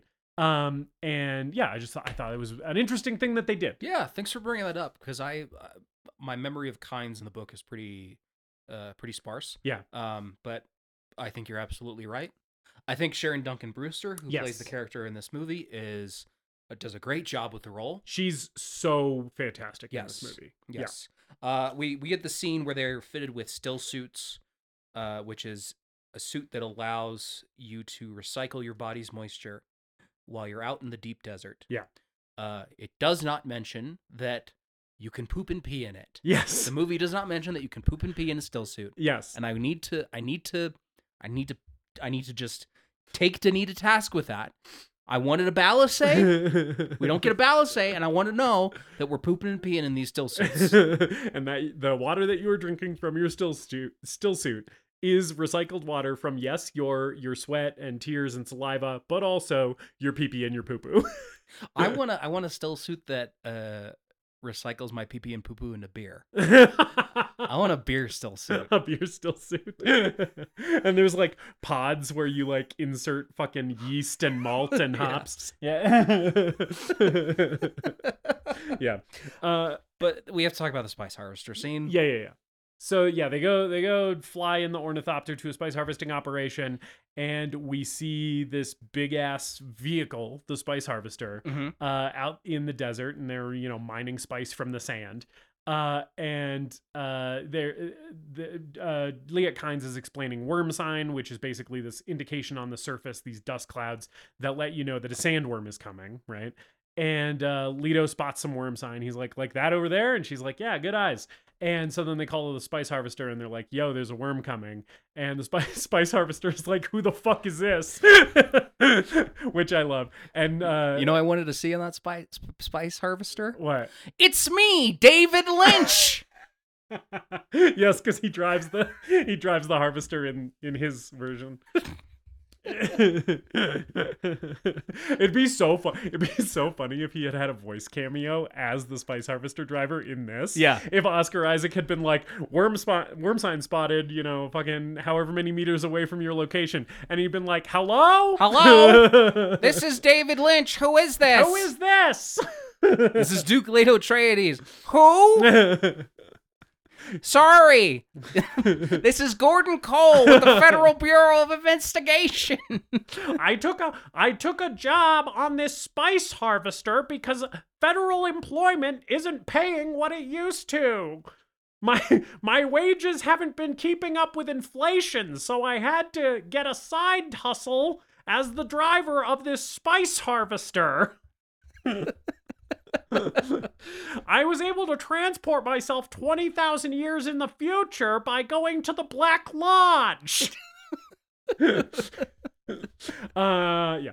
Anyway it's not david lynch on the spice harvester um unfortunately. So uh yeah uh oscar isaac is basically like wow they seem really chill right? And they're like yeah they're gonna harvest spice till the last minute right? Yeah, basically what happens is the sandworms are attracted to the the sounds, the sounds and the vibrations of spice harvesting. And what happens is they have this um, this ship called a carryall that attaches itself to the spice harvester and carries the spice har- harvester back to Arrakeen. yeah Um, and they harvest spice up until the last minute to get as much spice as possible. yeah i love the fucking uh design of the carryall um because like the the top of it has these huge there's like four huge balloons on top um and it's so it's like a it's sort of like a hot air balloon right? Or like a zeppelin or whatever right? Where it's got um yeah these like four big inflatable things right? And then it's got the little arms that it like shoots out to grab onto the the Yeah. spice harvester. It's just the design is really rad. I love the the design of the harvesters too. yeah. The harvesters are somewhere between like the Jawa sandcrawler from Star Wars and the launch vehicle of the space shuttle. yeah uh and it's awesome. Yeah, yeah, they're yeah. huge. They have these giant treads. They there's like pl- there's plumes of smoke and dust that uh billow out the back of this thing. yeah Uh, I think it looks great. The the visual effects are amazing in this movie. Hey, hey, Denis, I, I just saw I just saw your your Dune Part One there, man, and I gotta be honest with you. I'm noticing some similarities between that spice harvester and a, a certain Jawa sand crawler. Yeah. And and also, uh, you you know what, buddy? I I noticed that you gave the ornithopters four wings that are sort of in an X formation. It, you might even call them X-shaped wings, Denis. You might want to you might want to watch your fucking back, man, or I'm going to have lawyers on your ass before you fucking know it. Uh, I, I don't have a Lucas joke for that one. You got it. You nailed all of them. You hit all the points I wanted to hit. Um, this carryall shows up, and uh, one of the arms uh, fails, so they're not going to be able to carry the the spice har- the spice harvester out. yes Um, great urgency in this scene great tension Yes. the score is doing a lot of work Yes. to escalate it uh, Uh, Le- Leto's immediately, immediately like, uh, okay, forget about the spice. We're gonna go in. We're gonna save uh, as many people as possible. I I want to talk about my experience watching this movie for the first time because this is about an hour into the movie. Yeah. Um, I was watching the movie and it was just kind of like passing through me. Not that I wasn't engaged, but I wasn't really able to comprehend what I was seeing. It was just movie is happening and I'm I'm I'm I'm sitting in a theater watching Dune for the first time. Mhm. There's a moment where Duke Leto decides to go after the spice harvester and the wings of the ornithopter fold back to give him a chance to build up some speed. yeah He goes into a dive and then the wings redeploy yeah at the bottom of the dive and this the the ornithopters go after the spice harvester yeah that was the moment where I was fully locked into the movie. Yeah. It kicks so much ass.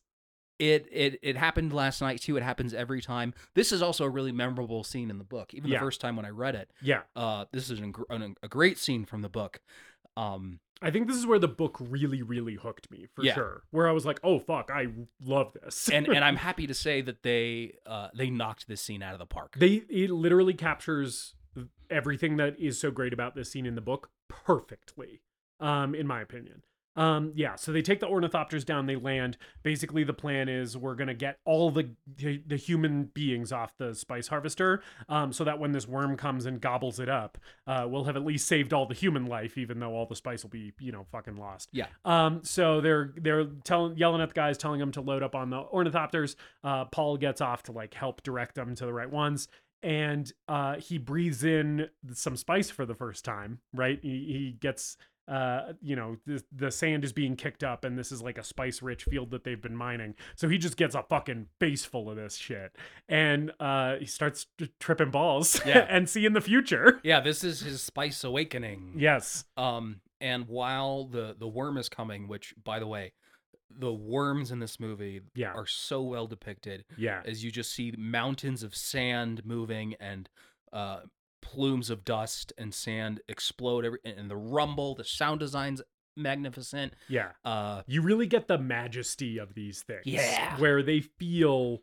because the Fremen worship them as gods. Mhm. They feel godlike. Mhm. You know, it feels like this is something not only is this a giant creature, but also there is something, yeah, that there is there's sort of a um a, a reverence to how they're like a, um, a a reverence and a majesty to how they're depicted Mhm. um that feels like you get why the fremen think that they're god Yeah. you know um it rocks yeah um so uh they notice that paul hasn't come back to the ship mhm. um because he's kind of like over by the spice harvester um tripping tripping out and seeing the future right um so then uh gurney halleck comes to get him. I do like the little detail here where earlier uh gurney halleck comes up behind uh paul before the training sequence and uh and gurney halleck's like oh you know you shouldn't have your back to the door. And he's like well i recognize your footsteps. Um and gurney halleck gives him shit for it. And then in this scene uh gurney's coming up behind him as he's like in his spice trance and he just kind of goes i recognize your footsteps old man um because he knows it's gurney coming up behind him before he even sees him and it's just it's just a cool little callback. Yeah. And then as gurney and paul are running back to the ornithopters the worm gets very close yeah. and they trip and fall in the sand and we the sand starts like pooling up around them and displacing and becoming almost liquid which is a real a real thing that Yeah. can happen yep uh and, And it looks fantastic it looks so cool there's a lot of photography in this movie of just sand moving yeah and it always looks fucking gorgeous it's beautiful Yeah. Um. So the the worms come in. They're kind of sinking into the sand. Uh. They end up getting to the ornithopter and like are saved at the last minute. Basically, they jump on the ramp and and fly away just as the worm is um surfacing to gobble up the the sand. Uh. I almost said sand crawler. I'm Yeah. gonna get sued by. You George say. Sandcrawler, you're gonna owe me owe me ten thousand dollars, you motherfucker. But yeah, it, it uh, emerges to eat the spice harvester, and it, looks fucking incredible. this this like nest of teeth yeah. opens up uh from from from the ground Yeah. and it swallows this this spice harvester um in the foreground we see gurney and paul hanging off the end of the ornithopter as it's happening um it's probably the best scene in the movie Yeah.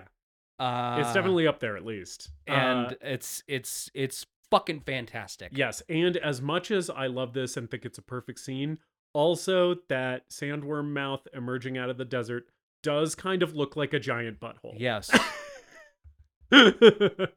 so um that's not a negative that's not a critique. I think uh it's it's the most majestic amazing giant butthole i've ever seen put to screen but it, it kind of looks like a giant butthole. Um but a giant butthole that i would not want to be swallowed up by. Um uh as as opposed to a giant butthole that i would want to be swallowed up by? Uh not sure what i meant by that. Yeah. Uh, there's a, a- a brief vision here that Paul has. Uh, he explains his, his vision to that he had while out there in the sand to Jessica. Yeah. Where he uh, en- envisions meeting the girl on Arrakis, um, and she stabs him. Mhm. So he, he the knife, the crysknife, which is a, a sacred knife to the Fremen people. Yeah. It's It's made out um, of a worm tooth. made out of worm tooth, the tooth of Shai Hulud. Um, the crysknife becomes a, a recurring image in his visions. Yeah. and uh, he also knows that Jessica is pregnant, Yes. and Jessica has not told anyone. Um, but then we go to Salusa Secundus, Yeah. which is the uh, the imperial uh, the, the imperial planet Yes. in the galaxy.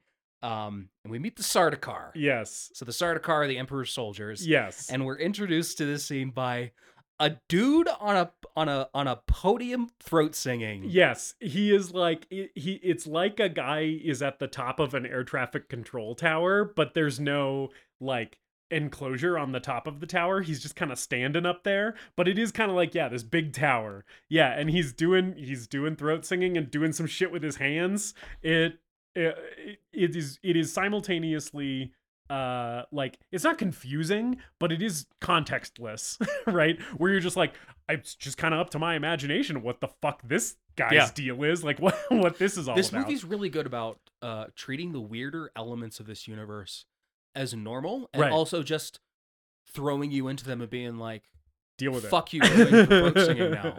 Either Yeah. you're on board or you're not. The other thing that I love in this scene that is weird and never explained, uh, but also doesn't need to be explained because it fucking just rocks as a visual, is there's all of these people. Uh, so there's the, the Sardaukar. Uh, this is some kind of ceremony. I think it might be a graduation ceremony for the so. Sardaukar, Yeah. where it's like you're officially Sardaukar now, right? Yeah, they're like marking their foreheads with blood. Yeah, yeah, yeah, yeah. Um, so it's Sardaukar commencement. Yeah. Um, but uh, the the blood that they're marking their foreheads with, there's all of these people who are kind of like there's like kind of this slope uh of like stone, and they're chained upside down like on this slope and their blood is just trickling into they they've been like cut or something um and their blood is just trickling into like a gutter that they're filling these bowls from to like mark these dudes heads it's such a rad visual Yeah, it's so fucking metal. it goes so hard. and it's raining, so the water's mixing in with the blood. Yeah, yeah. Um, it's pretty rad. and I, I think this movie may have been R at one point yeah. because these guys have like uh underwear on. the- Yeah. These guys that are upside down. And uh, I I feel like that may have been painted on in post. yeah, yeah. I feel yeah, like yeah. we may have had some naked naked dudes in this movie otherwise. Yeah, yeah. I think you're probably right about that. I also sort of think that uh cuz we've seen some of the trailers stuff uh in some of the trailer stuff for Dune Part 2 that the Feyd-Rautha uh scene where he's introduced and he's doing his fight is in black and white.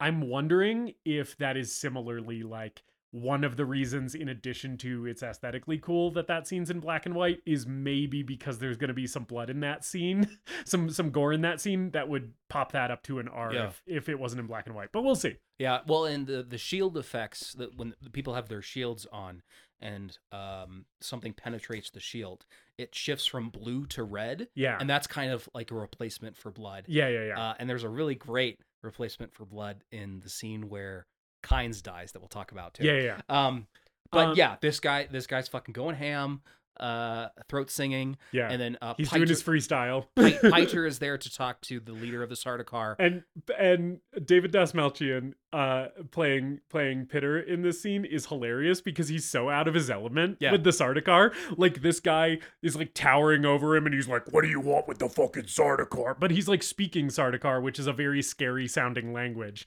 And Piter's like, "Well, it- with three battalions as agreed." right? He's just kind of like, "Please don't hurt me, you fucking giant monster of a man."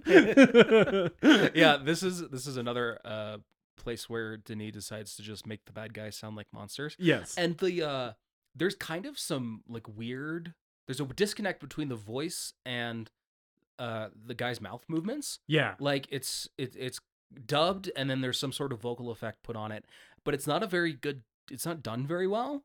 And I kind of like it. Yeah. it kind of makes him a little bit more mysterious Right, and you're like, intimidating. what and is the also deal he's a- with this he's guy. a he's a guy with a face. He's got a great Oh, great yeah. face. Oh yeah. Um he's he's uh just very imposing and strange to look at. Um but yeah, so they they basically uh d- chat through their little business deal here where uh, uh David Dastmalchian's like, "Yeah, you give us the three battalions or whatever." And uh and the Sardaukar guy is basically like, "Yeah, we'll get the job done." Uh, any anybody who goes up against the Sardaukar fucking dies. Yeah. so you got nothing to worry about. Um, and so uh, brief scene on Salusa Secundus, but we had to spend some time on it because it's uh one of the most rad visuals in this entire movie. There's a brief scene between Jessica and Duke Leto. Uh, it's one of the few scenes that they have together where before the scene, like like you mentioned earlier, Rebecca Ferguson is crying and trying to hold in a lot of emotions and stuff like that. Mm. And uh, she goes to talk to Leto about Paul, and um, Leto's very concerned about her motives and whether she's uh, she's going to be loyal to House Atreides or she's loyal to the Bene Gesserit. Yeah. Um, and a, a great great little scene between the two of them. We haven't talked about Os- Oscar Isaac a ton. Oscar Isaac's great. Yeah, as he generally is. I I he's one of my faves. I love Oscar Isaac uh, a lot, and I think he's perfect casting for this role. Yeah, perfect fit for the role. Yeah. Um, and this also gets around something that happens in the books where in the book we know the plans to uh, we know the the plan and the conspiracy to dismantle House Atreides from the first chapter where it's introduced. We Right. know about it for a very long time. Right. We know how it's going to happen. We know who's going to betray them. How that element of the book is able to generate conflict and, and intrigue out of the reader is House Atreides is also trying to figure out who's betraying them, and there's a lot of mistrust between members of House Atreides, both the, the family members and their their court, I guess. Um, so they're trying to figure out who it is, but we know the whole time, and that creates some tension and creates some intrigue. Yeah. And I think this scene does a really good job of just condensing it really quickly, where it's like we we get the sense that there's some tension in House Atreides going on over the future, over Paul, over what's going to happen. Um, but we're not dwelling on it too much, so that way we can uh, surprise the audience a little bit more Yeah. with the fall of House Atreides, which is coming up in this next moment. Right, right, right. Yeah. Um, and so speaking of that next moment, uh, everybody goes to bed. There's a, a sweet little moment with uh with Oscar Isaac and Rebecca Ferguson where um he's like uh kind of falling asleep in her lap. It's very very sweet and endearing. Um and uh you know uh, Timothée is is snoozing away Mhm. and uh somebody is up to no good in the palace at night. Um and so uh Leto gets woken up uh, by there's like some light flashing on his wall and he looks out the window and sees that it's a light like across the city that's like blinking like morse code right? And immediately he's like uh oh this is someone is doing a secret code and i'm in danger and my family's in danger right? So he immediately like leaves the room and starts like looking around. Um he finds uh we didn't talk about her earlier scene but there's a character called Shadout Mapes um who is a uh, a fremen who works in the Atreides household, right? Uh, Mhm. she's like one of their servants that they get when they move to Arrakis. Um, and she uh, has like a moment with Lady Jessica earlier, but because we don't want this episode to be four hours long, we're not going to talk over the entire thing. Um, he finds her dead, right? Um, and so he now for sure knows something's up. Mhm. Um, and uh, right as he is going to spring into action, he gets shot with a fucking poison dart and gets paralyzed. A poison dart that is able to penetrate his shield Yes, uh, because by it passing goes slowly. Yes, because it goes slow once it hits the shield, which I like. I like that shot of it, like slowly going into him. Yeah. um, and it's revealed that uh, Doctor Yue yeah, has betrayed them yes, uh, because the Harkonnens have his wife. and she might be a gimp spider. We don't know. yeah.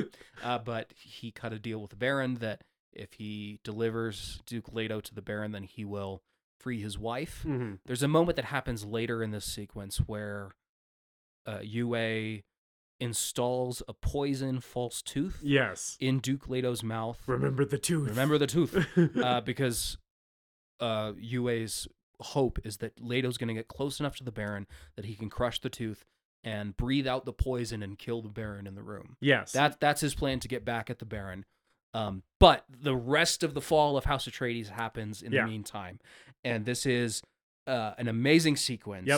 As uh, the, uh, the the Atreides soldiers wake up, they run out to the airfield and they see these Harkonnen ships descending uh, through the atmosphere, and they land on the airfield. And Gurney Halleck's out there with them. He kills a couple of guys, The and then fucking he's bagpipes kick back yeah, in. he shouts with me, and they all start charging, and the bagpipes come back. yeah, Uh, amazing stuff. We haven't talked about the score. yeah. Should we talk about the score now? Sure, yeah. Uh, Hans Zimmer crushes it. yeah. It's uh, it's, incredible. It's, it's amazing shit. yeah. Uh, Hans Zimmer, uh, I think he, you know, has his, uh, he rests on his laurels in some scores. Yeah. He, um, does what people expect him to. I think he's rightly criticized for it in many cases. I think he put his whole pussy into the Dune score. I completely agree. I think that this is a like a an S tier Hans Zimmer score. um, yeah, he really it's a it's uh, it's colossal and epic and all the things that you need it to be for this movie. Um, the the influences from uh, Middle Eastern music when Mhm. they come through are are very uh, cool and uh, you know fit the the tone and the aesthetic of the thing and also like some of the more orchestral stuff some of the like big droning uh stuff that he does as well like all that shit's great uh yeah it's it's fucking rad It really puts the opera in space opera for this movie. I think It does. It, it sells the high drama and emotions Yeah. of its of its most powerful Yeah. sequences. yeah like the scale of this thing yeah, is Yeah. reflected big time in the music Absolutely. Um, it it fucking rocks. Um, and what also fucking rocks is uh all of the uh, fucking special effects in this Fall of House of Atreides sequence. There's like the Harkonnen bombs, which they're dropping onto like the Atreides ships, and they like hit the the shields of the ships, and then slowly move through the shield. So like the shield turns red, and then the bomb goes through the shield and hits the the thing, and it explodes. and they they explode kind of within the shield. Yeah, And then And then the shield, it- like, it breaks. and then it it their the explosion spreads out. yeah. Um, House Atreides has like some missile turrets that they start shooting back with. yeah, I love the turrets. Yeah, the turrets are great. There's a really, really cool. It's later in the sequence, but there's a really, really cool visual of one of the Harkonnen ships. Um, is kind of hovering above uh, the battlefield, and it shoots out like 600 missiles at once. Like it's just like shoots out like a huge barrage of missiles, um, and the the entire ground below, like because they're just bombing the city. Like the whole city just starts burning. Um, it's fucking rad. yeah, it's beautiful. That Yeah. shot in particular is gorgeous. Yeah, we also speaking of gorgeous shots here, we also get one of my favorite shots of the movie, which is uh there were some some date palm trees that were introduced in a previous scene. Um these are like sacred palm trees uh that um grow outside of the palace, right? Um and it's like hard to keep them alive. They make a bit, whole big deal about this. Um d- during the Harkonnen invasion, the palm trees get lit on fire. Mhm. Um, and one of my favorite shots of the movie is kind of there's like an overhead aerial shot of a bunch of people like fighting um, in the background, and closer to the foreground of the shot, you just see the tops of these uh, Yeah. palm trees ablaze, And and and it rocks. And uh, Dave Batista is there, uh, like executing prisoners. yeah, he's like uh, cutting dudes' heads off. Yeah, And uh, I think this is another one of those things that maybe this movie was R at one point because it gets kind of blurry when he starts the the, the focus on the image yeah, uh, blurs a little bit when he starts cutting dudes' heads off. Uh, in the sh- in as these palm trees are just casting a glow uh, around the around the area. yeah, Um, we get a, a really a really dope sequence of Jason Momoa fighting dudes in the palace. yep, Um, there's there's a really kick-ass moment where someone shoots I think someone shoots another dart at him and as it passes through his shield really slowly he like deflects it with his sword yeah. it's kick-ass It fucking rocks. Um, the fight choreo here is also the choreo in this movie is not super showy. It's not super flashy. Yeah. It's like really fast and efficient and reads very realistically as um as combat. Right? It doesn't look like movie combat. It kind of looks like more like how real real martial arts sometimes look. Um and i think it's very effective and very cool. Uh i i so all the fighting here looks pretty pretty rad as well. Yeah there's a there's a, a big fight on the staircase of the palace where the Harkonnens uh march uh, march towards a, a battalion of Atreides soldiers, and then the Sardaukar deploy behind the Atreides soldiers. They just sort of like drift down from their ships. hmm Um, and uh, important an important detail from the books that this movie ignores is that in the book, the Harkonnens and the Sardaukar are all dressed as Harkonnens, Right, because to, yeah, to, to hide the fact that the Emperor's involved. right. Uh, they don't do that in the movie. Yes. I think and in the in the movie, I think they sort of intend for cuz they'll probably play with this in Dune Part 2, so it'll be interesting to see what they do. Yeah. Whether people like know that the emperor is involved or not. But like if the emperor is not involved, I kind of think the rationale on the movie side is basically like well everybody who saw one of those guys is either dead or presumed dead, Mhm. right? Um so it's basically like yeah, we didn't have them dress as Harkonnens because nobody survived is sort of maybe the idea, but we'll see. Okay. Yeah. Um, anyway, so uh, as this huge sequence is happening, um, Paul and Jessica get captured by some Harkonnens, and they get taken on an ornithopter, like they they're on a on a ship, um, being flown out into the desert, Mhm. right? Um, because the plan with them is basically like, well, we made a promise to the Bene Gesserit not to kill him, so let's just dump him in the desert and let the desert kill him for us. Yeah. Um, and uh, as this is happening, uh, oh, also Duncan Idaho eventually gets in an ornithopter and flies away as well. Yeah. There's a Um, there's a scene where like a there's a there's a laser Yeah, beam that's uh, sort of tracking his ornithopter and it destroys this building around him as he's trying to escape and he's flying through the wreckage of the city. yeah, It's kick ass. yeah, so, yeah. Some fun spaceship action. Um, but yeah, so uh, Paul and Jessica on this ship with these Harkonnens are um, trying to figure out how they're gonna get out of it. Uh, they've put uh, you know a gag over Jessica's mouth so she can't use the voice on them. Um, we this is maybe a good scene for us to briefly talk about how the voice is handled in this movie. Yeah. um, because this is the first. It's been used in the movie already, but this is kind of the first scene that focuses very heavily on usage of the voice.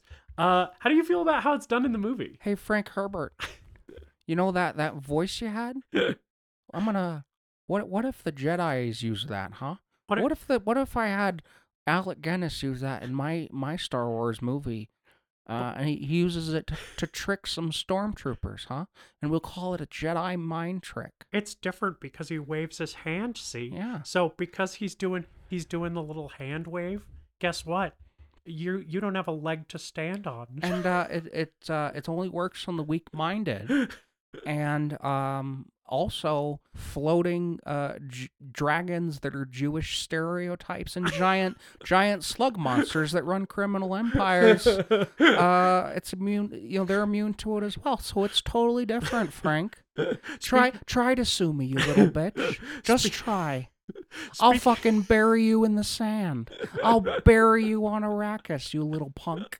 Speaking of big fat crime lords who uh, mind tricks don't work on, uh, hey, I I got your cease and desist for my uh, Jabba the Hutt character because he bears a, a striking resemblance to Baron Harkonnen, but this guy's a Hutt. He's an alien. So uh, even though he's big and fat and he has to float around in order to move, and he has a stranglehold on a desert planet because he made so much money smuggling something that is uh, totally coincidentally called spice. Uh, it's totally different because he's a big green alien. Honestly, Frank, I've never even heard of this Baron Harkonnen guy. Jabba the Hutt is a George Lucas original, now, sh- buddy. now shut the fuck up and watch watch this CGI nightclub song that I'm gonna add back into Return of the Jedi.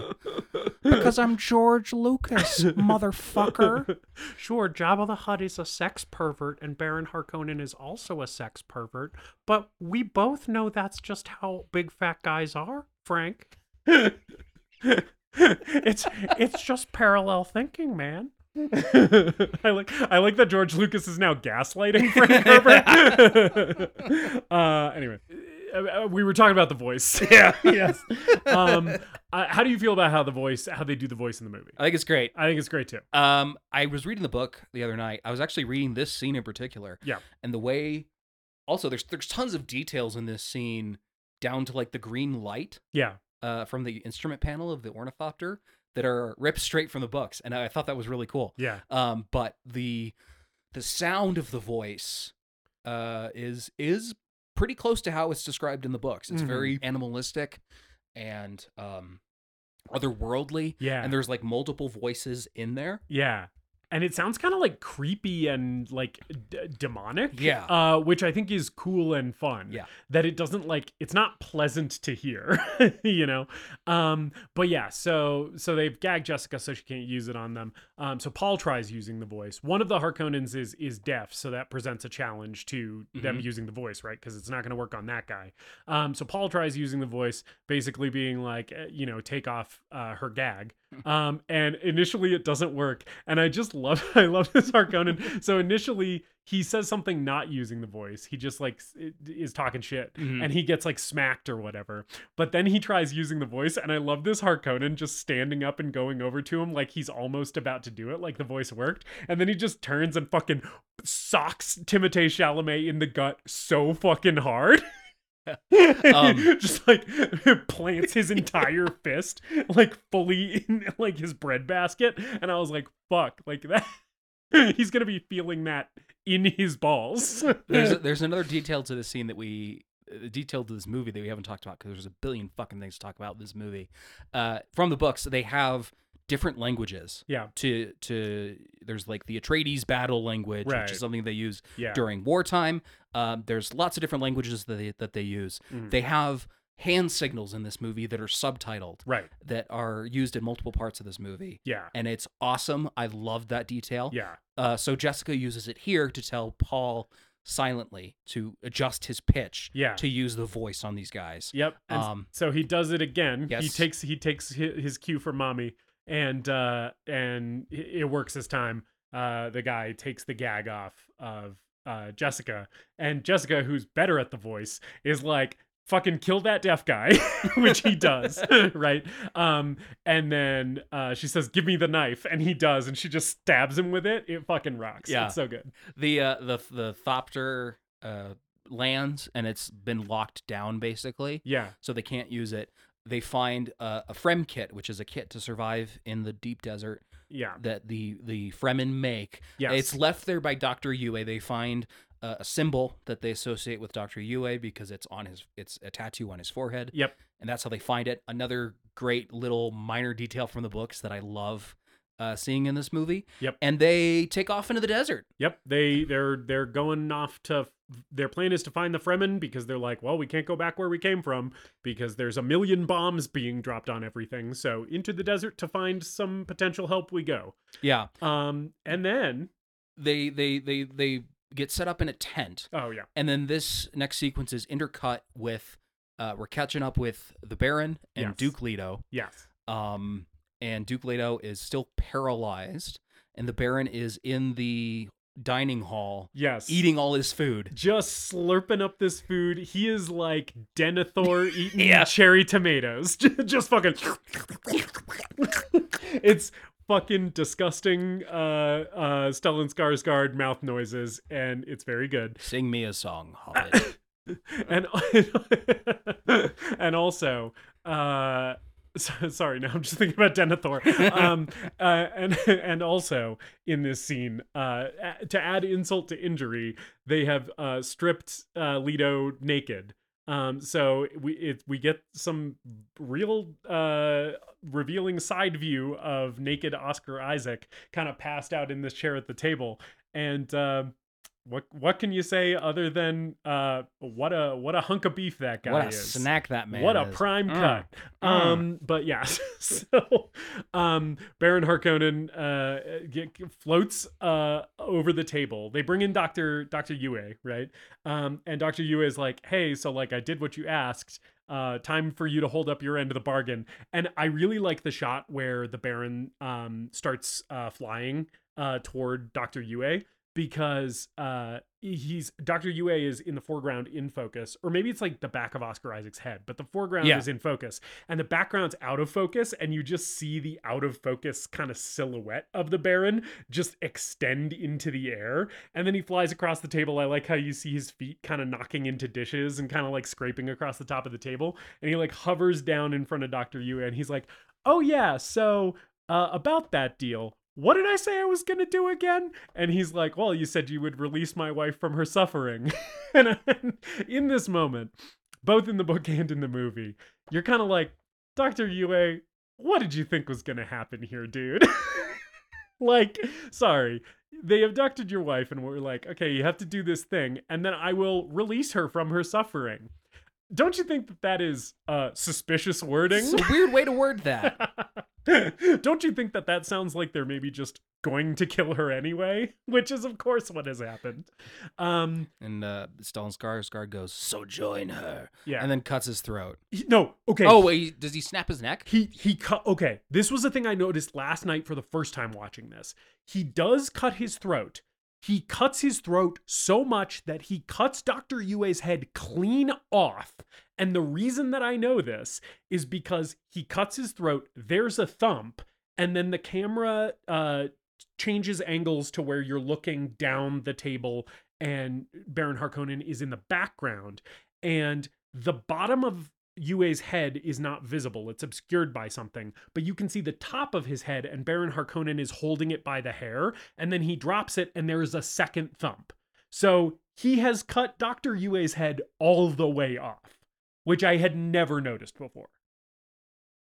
This movie's PG thirteen. Yes, yeah. It's a PG 13 decapitation, but it's still, if you watch closely, it is a decapitation. There were people who were like, "This should be R," and I Yeah. wasn't one of those people. I was like, I think this. I think the way that it's presented, it's it, it works well for the PG thirteen uh, rating. It makes sense for what Denny has in mind for the universe.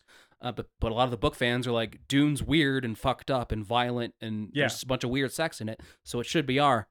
And watching it last night, I was like, oh, this is fine. But now I'm thinking about it, and I'm like, maybe this should have been R. It kind of would have been cool if you had fully seen him cut Dr. Yueh's head off, and also seen Dave Bautista knocking some heads off. Yeah. Yeah. Um, but noticing that for the first time last night, I was so delighted because I was like, "Oh fuck, he doesn't just cut his throat; he he fucking cuts this dude's head all the way off." Um, it rocks. Yeah. And then um uh Duke Leto bites down on the tooth and Yes. says, Here I am, here I remain, breathes out this poison gas. This is intercut with Paul in the tent looking through the kit that he found, the the, the kit that he finds. And he found the uh, the ducal signet ring. Right. And I love that uh, I love that these two scenes are are are intercut with each other because it's like now the future of House Atreides is preserved as the old uh, the old guard of House Atreides is dying. Yeah. Uh, it's going to it's going to continue on. Yeah. Um, later, what happens is these guys who look like uh, they're from Monsters Inc. I'm glad you the said Monsters the Mon- Inc. suits. I'm glad you said the Monsters Inc. thing too, because that's all I was thinking. They literally, yeah, look like the hazmat suits uh, from the fucking government agency in Yeah. Monsters Inc. they they, they uh, enter into the dining hall with like this machine to clean the air and that we find that the baron has basically activated his suspensors and flown up to the ceiling Yes. as far as he can get as, to get as far away from the poison as he can Yeah, I love that visual of him as like this like huddled little mass on the on the ceiling. It, it's really fun. yeah Yeah. um but now we have the the scene in the tent where paul has uh, his vision of the future and uh some great acting from from timothée chalamet here Probably my favorite scene of acting from him in this movie is this tent scene. yeah Um, I think this is this is the strongest moment of his performance. Um, his performance, by the way, just to kind of uh, briefly share my thoughts on it overall. Um, I think he's good casting for this role. I think he's a good Paul Atreides. Um, he is one of my least favorite performances in this movie. Uh, even though I like it, I think that there are so many stronger performances in this movie that his ends up feeling uh maybe a little bit uh comparatively simplistic. Um but that being said i think that's totally fine for this character right? I think it's fine for this world to be a little bit more um uh kind of uh vibrant uh in terms of characters around the edges and for have us to have our main focal point be a little bit less uh you know interesting and dynamic and charismatic Mhm. because that's sort of the role that Paul plays in the book as well right yeah um so this performance all overall I wouldn't say I love Timothée Chalamet's performance in this movie but it works for it it does what it needs to do and in occasional moments I really like it Yeah, I agree completely. Yeah. Uh, it's tough because he has to do half of a character arc in this movie. yeah Um, it is rough. but uh, and it's also a coming of age tale, so he has to grow from a child to the new Duke of House Atreides to what he's going to become in the second second film. Right, in like two and a half hours or whatever. So uh, I I think he does a good job uh, making that arc very clear. yeah. Um, and in this sequence, he's having a vision of um, of his of, of warriors fighting the Sardaukar in the future, burning bodies, fights on Caladan. The there's the most dodgy looking CGI shot in this movie where we see uh, a warrior fight all of these guys, and then the mask clips up to reveal it's him, and Yes. it kind of looks like he's Iron Man. Yes. it's kind of the Robert Downey Jr. Iron Man head look. It is very much a CGI Marvel helmet. Yeah. Yeah. That's that's the worst looking shot in this movie. Yeah. Um, and uh, so it's basically he has this vision of, as he says, a holy war spreading across the universe like an unquenchable fire, yes. and is breaking down and crying and and unable to really. He's trying to process this moment of like realizing that there's going to be a war and and violence carried out in his name Yeah. in the future. And he's like he can't see a way to avoid it. Yeah. Is kind of the thing that's freaking him out, right? Where he's basically like I'm looking into the future and this is all I'm seeing, right? Um and Lady Jessica tries to calm him down and he like lashes out at her. I really like that moment of Yeah, his performance. he uses the voice on Yeah. her. uh, Uh, it's a really really impactful, scary moment. yes. for both for us as the audience and for Jessica because this kind of starts her her arc in the second half of the movie in this part of the movie Mhm. where she's kind of unable to come to grips with what her son is becoming Right. It's sort of and, I and think it's it's done wordlessly in a lot of places Yes, it is. And I really want to uh, emphasize how great Rebecca Ferguson is in this movie. I think she is such phenomenal casting for Lady Jessica. yeah Um, and I love Rebecca Ferguson. I think she's phenomenal. She she's just- the standout performance for me in this. Yes. Just side sidebar about how much I love Rebecca Ferguson. Uh, a movie that we may eventually do on the podcast, Do- Doctor Sleep. Um, she plays the villain in that, whose name is Rose the Hat, and it's a direct thing from the the Stephen King book that that character wears a the stupidest fucking hat you've ever seen, and she is si- simultaneously supposed to be extremely uh, terrifying and intimidating while wearing this fucking dumbass hat. And Rebecca Ferguson in that movie somehow pulls it off. Her performance in that movie is so good that it is more powerful than the dumbass fucking hat that they have her wear the entire time. So that really endeared her to me as an actress in general. Mhm. Um, and Dune has very much continued that, where I'm like, what a fucking powerhouse. I'll also shout out she's amazing in the Mission Impossible series. Mm. She's in the fifth one, uh, and then uh, she had a, a role in the most recent one, uh, and fucking the awesome, Yeah. awesome. Uh, I would love it, love it if she like uh, blew my head off with a sniper rifle from 500 yards away. Uh, we love Rebecca Ferguson, yes. and she's great here uh, in the, in this scene in the tent. She's also great later when you were talking about her kind of reckoning with, um, yeah, those wordless moments of her performance where she's like, uh, um, basically, it's the thing from earlier where she's like.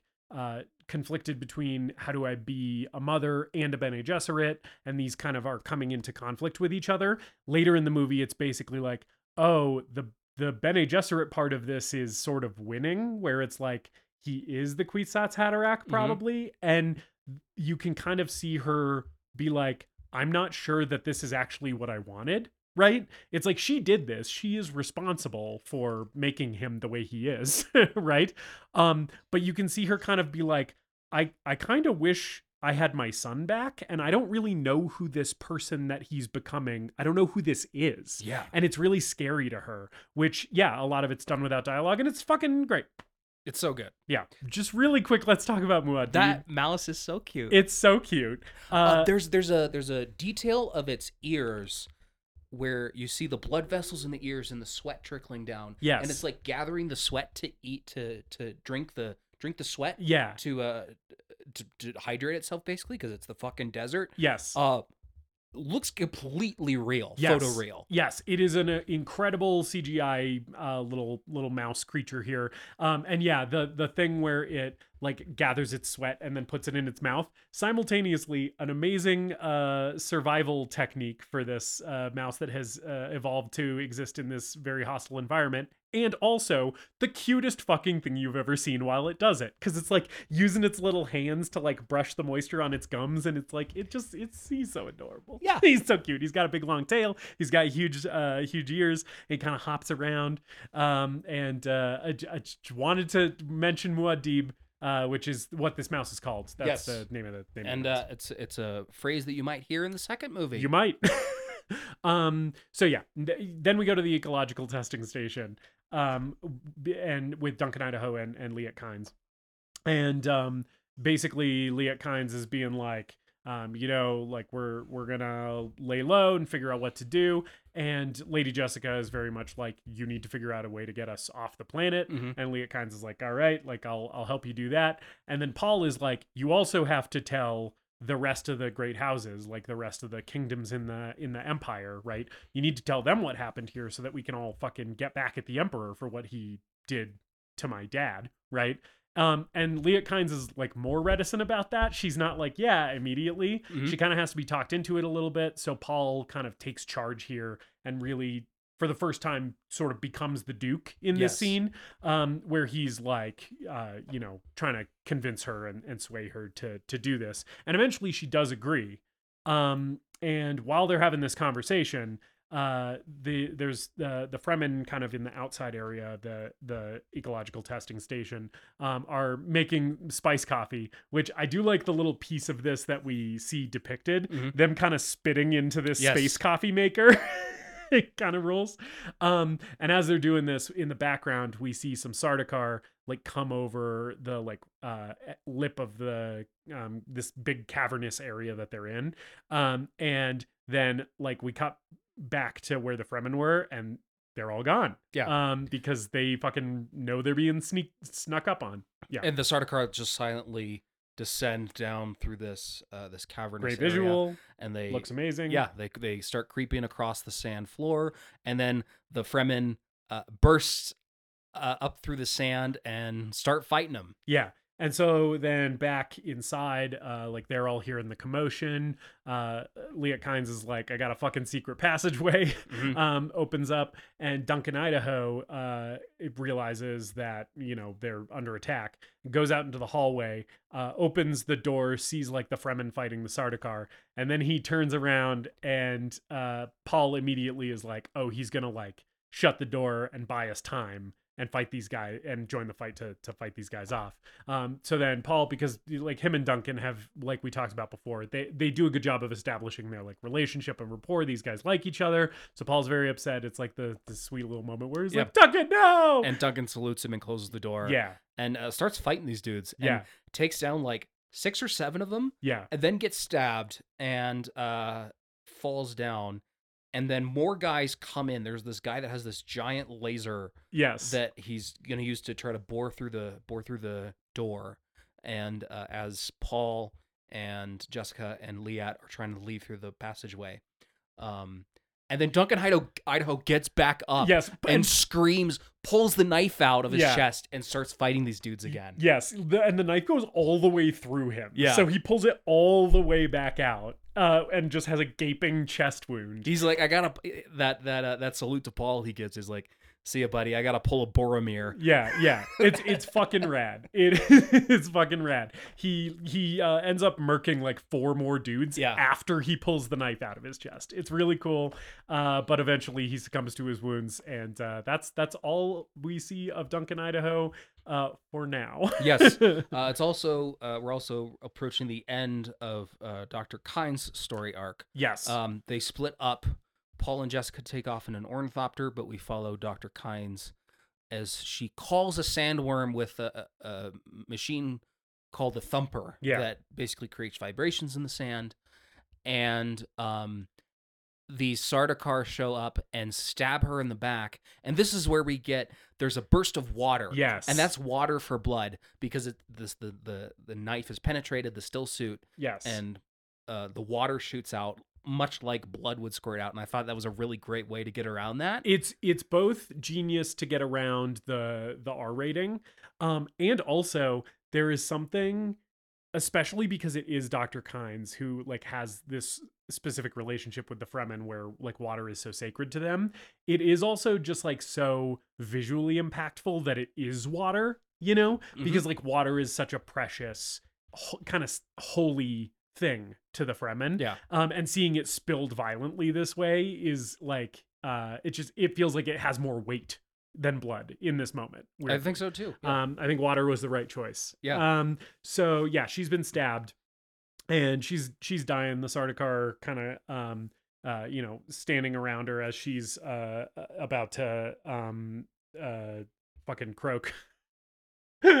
um and the thumper that has attracted the has attracted the sandworm so the sandworm is is getting closer and she starts pounding her fist on the sand rhythmically too um and the fucking in both the book and the movie uh even though they are handled totally differently dr kynes' death is my i think my favorite scene in both.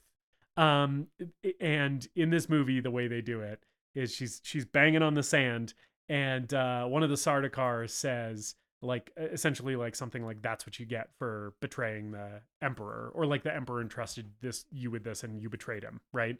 Um and her response is i serve one master. His name is shai hulud. And then we get another fucking uh majestic desert butthole opening up um beneath uh dr kynes and the and the sardaukar and it fucking it's just starts swallowing them up Yeah. and then we cut away which i love that it cuts away before you even get a really good look at the worm um because it's like you know what's happening and then we're like away from the scene um it's it's really really cool yeah, it's great. it's a great moment Uh, great moment. It's also a smaller. It's like a smaller sandworm too. It's Yeah. just it's just enough to eat these these three or four people. Yeah, which they do say in the spice harvester scene that they call out that that one's a big one. Yeah. right. So maybe this is more like a, a regular A little size baby. One. It's a Yeah. little baby sandworm. um. then uh so we cut back to uh Paul and Jessica in the smaller ornithopter. It's a two-seater. It looks different than the others. Yeah. It's got this like bubble canopy or this bubble cockpit. It's really cool. I love it. Anyway, Yeah. I, I could talk about the ornithopters for this whole episode. Yeah. Um, and they they I think ta- it's an older model, maybe because Yeah. it's also kind of a lemon, which Yeah. we'll get to. uh, they take off and there's a sandstorm coming as uh like they see more ships in the rear view Right. following them. yeah, the So Sardaukar are chasing them down. Yeah, they lead them into the sandstorm. Uh, this sandstorm is beautiful, by the way. Yes. Uh, this massive, this massive cloud of dust, um, and they get into the sandstorm, and the thopter starts spinning out of control, and the wings start failing, and the glass starts cracking, and we get like this beautiful effect across the windows Yeah. of the glass cracking. Yeah. Um, and we get some close up of those analog dials just spinning and going haywire. Yep. Uh, it's it's really awesome. Uh, Jessica starts reciting the litany against fear again. We do cut in the middle of this to catch up with the Baron. Yes.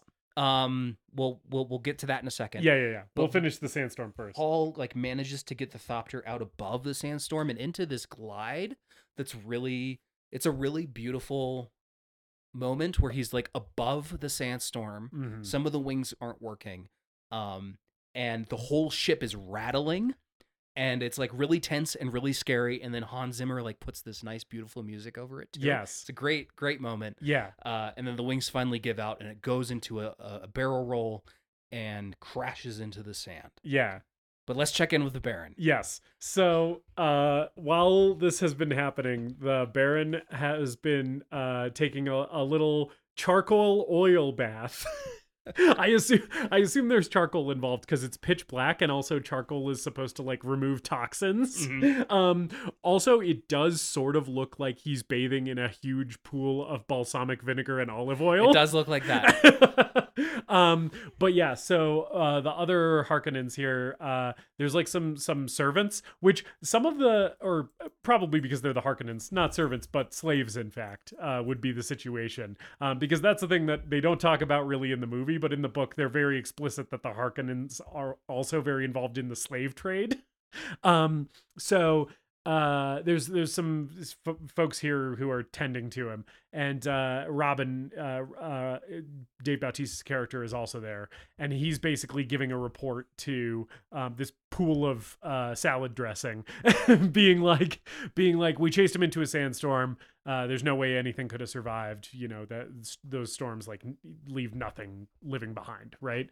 Um and uh the the baron comes out of his pool. Uh, it's a great visual. Yeah. Um, and it also just looks so fucking gross and disgusting, uh, which is awesome. Um, and he's like still sort of fucked up from the poison, and he's basically like, okay, good, like we don't have to worry about this anymore. I'm like, dude, go confirm the kill. Right? Right? You would think that he would not be satisfied with this, but Yeah. it's it, for some reason he's he's like, okay, fine, good enough. Um, maybe it's. I mean, the Harkonnens did rule Arrakis for eighty years. Yeah, and we know that Arrakis is the desert is really deadly on Arrakis, so he's probably like right to assume it, but also confirm the kill, buddy. Yeah, yeah. It definitely seems uh like it would have been prudent to at least bring back some evidence that they had in fact died. Yeah. um but yeah, and then we're back with uh with Paul and uh Jessica. Um they climb out of the the ornithopter wreck and basically Paul's like we got to head right for the rocks because of the worms. Um and so they they sandwalk, right? Um that which is, you know, walk without rhythm so as to not attract the worms. Um they do a great job both with the choreography of the sandwalk and with uh, all of the performances of the actors who are sandwalking in this movie. Um, not making it look like goofy horseshit which i feel like is a real pitfall potentially with doing the sandwalk in dune right? Where it's like the way they shoot it they shoot it from uh, a lot of uh, like um, high angles and usually from behind and stuff. Um, and they don't show too much of it at once like uninterrupted. Yeah. they just show little bits of it and i'm like that's the way to do it. Keep us kind of far away um and mostly like the characters are existing as kind of silhouettes right?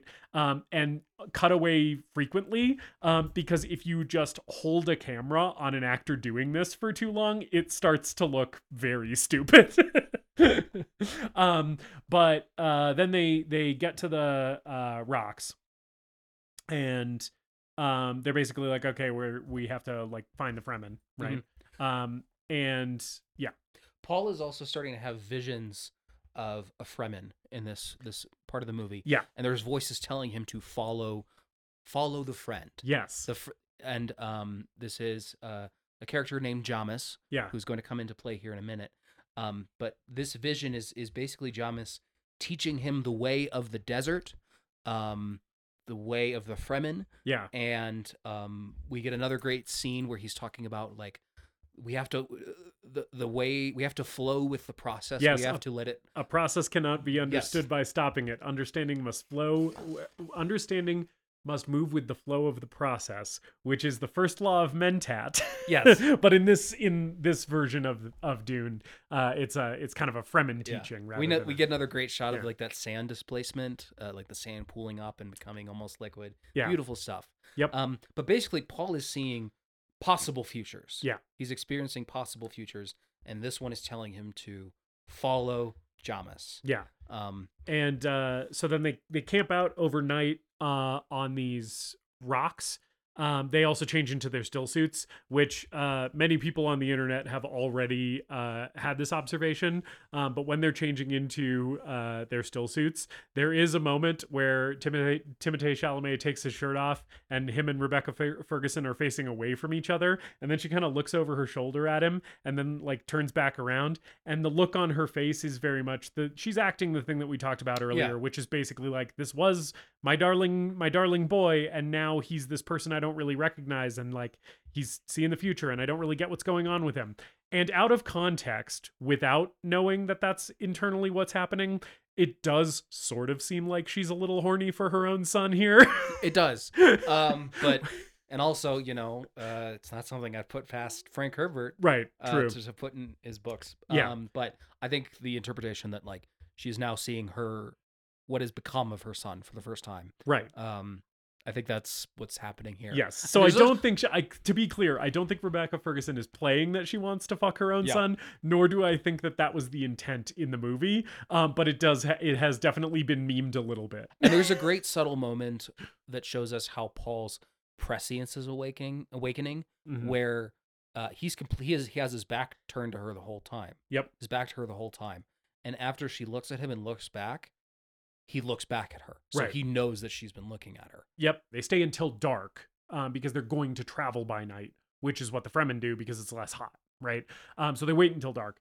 And I do really like the uh, the digital effect of the the twin moons uh, Yeah. on Arrakis. Um, I like that they made it a big moon and a little moon. It's not like two moons of similar size. There's like a huge one and then kind of a little tiny one that's like oh, it's little. It's uh, don't speak to me or my son ever again. Yeah. is the visual. And I think this is also some day for night stuff. Like it looks really good. yeah. Uh, there's no there's no stars in the sky, and I kind of just chalk that up to the the atmosphere of Arrakis is just full. There's so much dust Right. that you can't really see yeah. the this uh, the night sky. the atmosphere is so full of spice yeah, Yeah. that you can't see the stars um yeah i like that i like that as a read on that that's pretty rad uh, uh which by the way while we're on the while we're on the twin moons thing uh Hey, hey, Frank, I, I, I got another cease and desist from you, but uh, I gotta tell you, my lawyers have been looking over this, and they clearly pointed out that while you created a desert planet that uh, y- your little uh, prophet boy who can see the future lives on, uh, and it has two moons. I put my little prophet boy who can see the future and has magical powers on a desert planet with two suns. And don't you think that that's not only completely different, but actually a little bit better? You know what I do with all these cease and desist letters? Is I stack them up in my bathroom and I use them to wipe my ass. I stopped buying toilet paper because, in addition to all these cease and desists, I can just wipe my ass with the pages of all your shitty little books.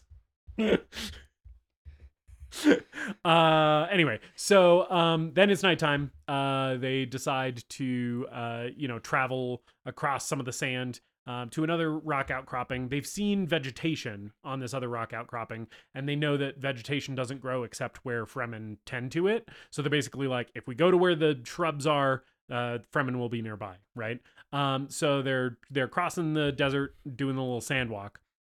Um but then uh despite the sand walk uh, a worm shows up um, and uh, they uh, like initially are like okay like is it gonna pass is it gonna come this way and it's coming this way so they're just like fuck it run Yeah, they book it. yep Um, and this we we get a first our first really good look at uh, the giant sand buttholes. yes Um, as as we see the worm emerge from the sand, yes the and it kind of just looks at them. yeah the mystic butthole of of Shai Hulud Yeah.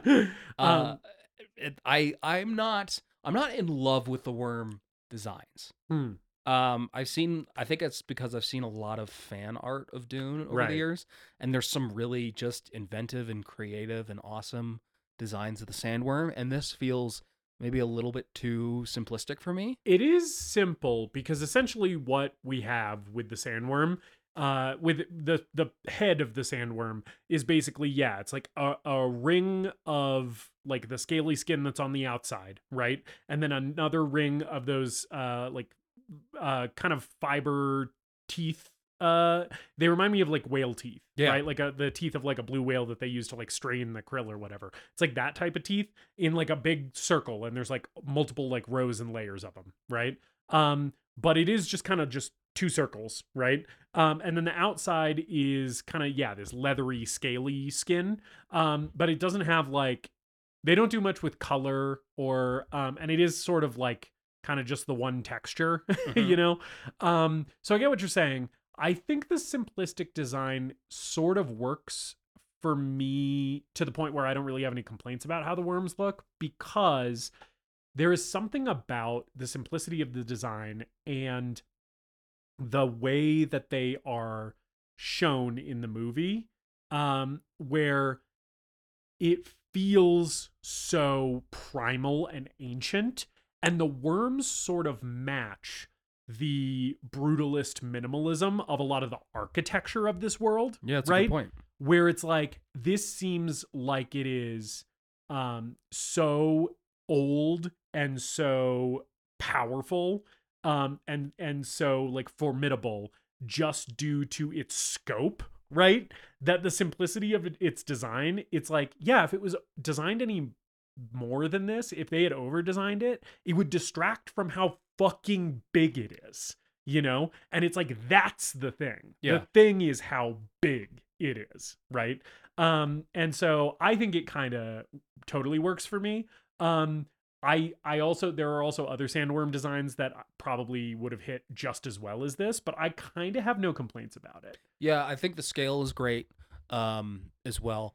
And, you know, to be fair, a lot of those Sandworm designs go very outlandish. A lot Yeah. of the fan art about Dune and a lot of the criticisms that people have with this movie stem from how outlandish and fantastical and weird and strange all of the fan art is, the way the universe is depicted in the books. yeah Uh, obviously, stuff like the Lynch film is very weird in a lot of places with this design. yeah and And the this- Jodorowsky stuff that never Yeah. came to screen was all super weird and this movie takes like you said a, a little bit more of a uh, the, the, the brutalist architecture uh more of a simplistic approach that i think also works for me yeah and i think going too weird with it just wouldn't fit with Denny's style yeah and um this movie does such a good job of translating i mean okay we've both read the book. Yeah. We can't forget that we've read the book while watching the movie. Right. Um, so I don't know how this appears to someone who hasn't read the books before, but visually, this movie tells the story so well yeah. that um, I think if we had gone too outlandish with things, we would have distracted from the, the the simplicity and the purity of how this movie tells its story, which is with the visuals, right? We're not Yeah. spending a lot of time setting up the history of the Imperium through exposition or uh, anything like that, or talking about the prophecies and stuff through exposition. We're telling that story visually. yeah Um, so I think I think uh, the more simplistic visual style uh, works, and it's also it's still beautiful. Like Yes. this is still a movie that is brimming with detail. Yes. It's a it's a beautiful simplicity and it's a compelling it's compelling in its simplicity. Yes, Which to go back to the worm is I talked about how it's basically two circles. It also and it, this really struck me this most recent time watching it. It holds on that shot of the worm's open mouth yeah, for a while and you get like uh there's a wide shot where you have Paul in the foreground standing in front of it and then it moves to a closer shot that's basically like you're kind of in the worm's mouth and even though there's not a lot of variation in what you're looking at in terms of like what the inside of the worm's mouth looks like it's basically just those rows of teeth it is so it's such an arresting visual right? Where it it does sort of give you the feeling of uh this this is going to sound insane especially to people who haven't read the book but it, looking into the mouth of the worm kind of is like gazing into infinity right Mhm. it's like staring it's staring into the abyss you know and it, it do, again it does that thing that i think you staring into the butthole, yes the, Yes. the butthole of the void, the butthole of the void, um, the sphincter of the unconscious. I don't know where this voice came from. I'm not sure either, but I like it. I like this uh this Marianne Williamson persona that you've developed. Um uh but yeah, it's so uh all that to say, I think it it ties back to a thing that I think is very important at least to me because it was one of the most interesting parts of the book to me, which is these worms are simultaneously uh creatures that are uh if not flesh and blood, at least biological, right? They're they're biological animals, Yeah. right? But also they're kind of divine. Well, and I think that also, I also feel that with how long they hold on that shot. Yeah. And the worm doesn't gobble them up. Right. And eventually it's called off by another thumper, but it Yeah. holds there for a while. And you get the sense that there is some sort of spiritual connection between Paul and the worm. Like Yes. the worm is recognizing this spiritual quality within Paul. Yes. And holding there for a moment. and the worm the worm does kind of it has this like uh um thing in its throat uh, these kind of flaps or scales or something that kind of close together, right? Um, and it uses these to make a noise, and it is almost like it's talking to him. It does like this thing, um, and yeah, it's it's you're right. It's almost like it's saying something to him, Mhm. right? Um, which also just uh, to to get real weird about the worms for a second, because they're basically made of spice, and spice is the thing that makes uh the uh prescience really unlock in Paul. I'm like we it's kind of unclear in the book how much intelligence the worms do or don't have Yeah. and and kind of how they interact with the human characters in the world and i'm like there might be something where the worms kind of do understand uh who paul is because the worms might be prescient to some extent right? Like because they live their whole lives as kind of uh the the creators of the spice uh it's worm shit. That's what spice is right? And they're sort of like made of this thing. I'm like maybe they also kind of live in the past and the future at the same time. Uh weird thought i had about the sandworms. Um anyway um but yeah then the worm gets called off by another thumper that goes off uh and paul and jessica are basically like hey that was another thumper like somebody's nearby um and so this is where they they meet the fremen They meet the Fremen. Uh, they run into Stilgar again. Um, Javier Bardem, great casting for Stilgar. Yes, he's great in this movie. I really like Javier Bardem's performance in this movie. I, li- I like him in general. Yeah, there's he's great in this movie. he's not there's not he's not in the movie a ton. Um, I'm really looking forward to seeing him in part two. yeah, uh, because he the, takes on a bigger role. Yep, yeah, and uh but yeah he he does really a really great job uh and we also see Jamis here for the Yeah. first time and Jamis is very much like let's just kill them and move on let's take the water from their bodies and go yeah. and, And, then I, really like Timothée's reaction to to Jamis being such an asshole immediately because he's kind of taken off guard by it because he's like, I've been having visions of this guy, and he Yeah. was like my friend. He's like, what? Wh- why is he being such a dick? It's sort of interesting to see his reaction like hey like i had a future vision of you and you're not acting the way you're supposed to how do i deal with this Mhm. yeah um Stilgar says like hold on like this boy th- his father had respect for me this boy has respect for me um he's young enough to learn our ways but the woman is too old. Too old to begin the training. too old to begin the training. Um not a not a slave boy from Tatooine you are. Uh and we're not going to do the george lucas bit again we can't um it's, it's enough It's gonna be too long. um, Um, so uh but but they're like but the the mother right uh jessica is is is too old so she's we're just gonna kill her right Mhm. um and uh i do like uh jessica initially kind of tries to bargain with them Mhm. here where she's basically like hey if you take us off world we'll pay you so much fucking money. Uh like we'll we'll make you like so rich. And he's basically like uh, you know what what could you possibly have to offer but the water that the water in your bodies? Right? Because it's like for the fremen like money means literally nothing. Yeah. the only thing that matters the only resource scarce enough to matter is is moisture is water right? So he's basically like i don't want your fucking money. I want i want the water in those uh, guts. Um and uh so then he like comes up to her to try and kill her and she immediately fucking disarms him and like gets the gets the knife on him. Yeah. Yeah Paul also uh, takes out a few of the other Fremen, or disarms a few of the other Fremen, gets up to a vantage point and uh, pulls out a pistol. yeah that To, he uh, like stole from one of the fremen Yeah, to uh, get a beat on him. And then we meet Zendaya, yep and uh, Zendaya is like, "I would have killed you. I would have killed you. Put that Yep. little pistol away, boy." yeah she's Um, i would not have let you hurt my friends Yes. yeah Uh, and uh, Stilgar's like, "Oh, hold on." We didn't know. We didn't know that you were a Sayyadina. yes We yeah. didn't know that you were a weirding woman yes, and a fighter. yes, I do love him, him saying, "Why didn't you say you were a weirding woman?"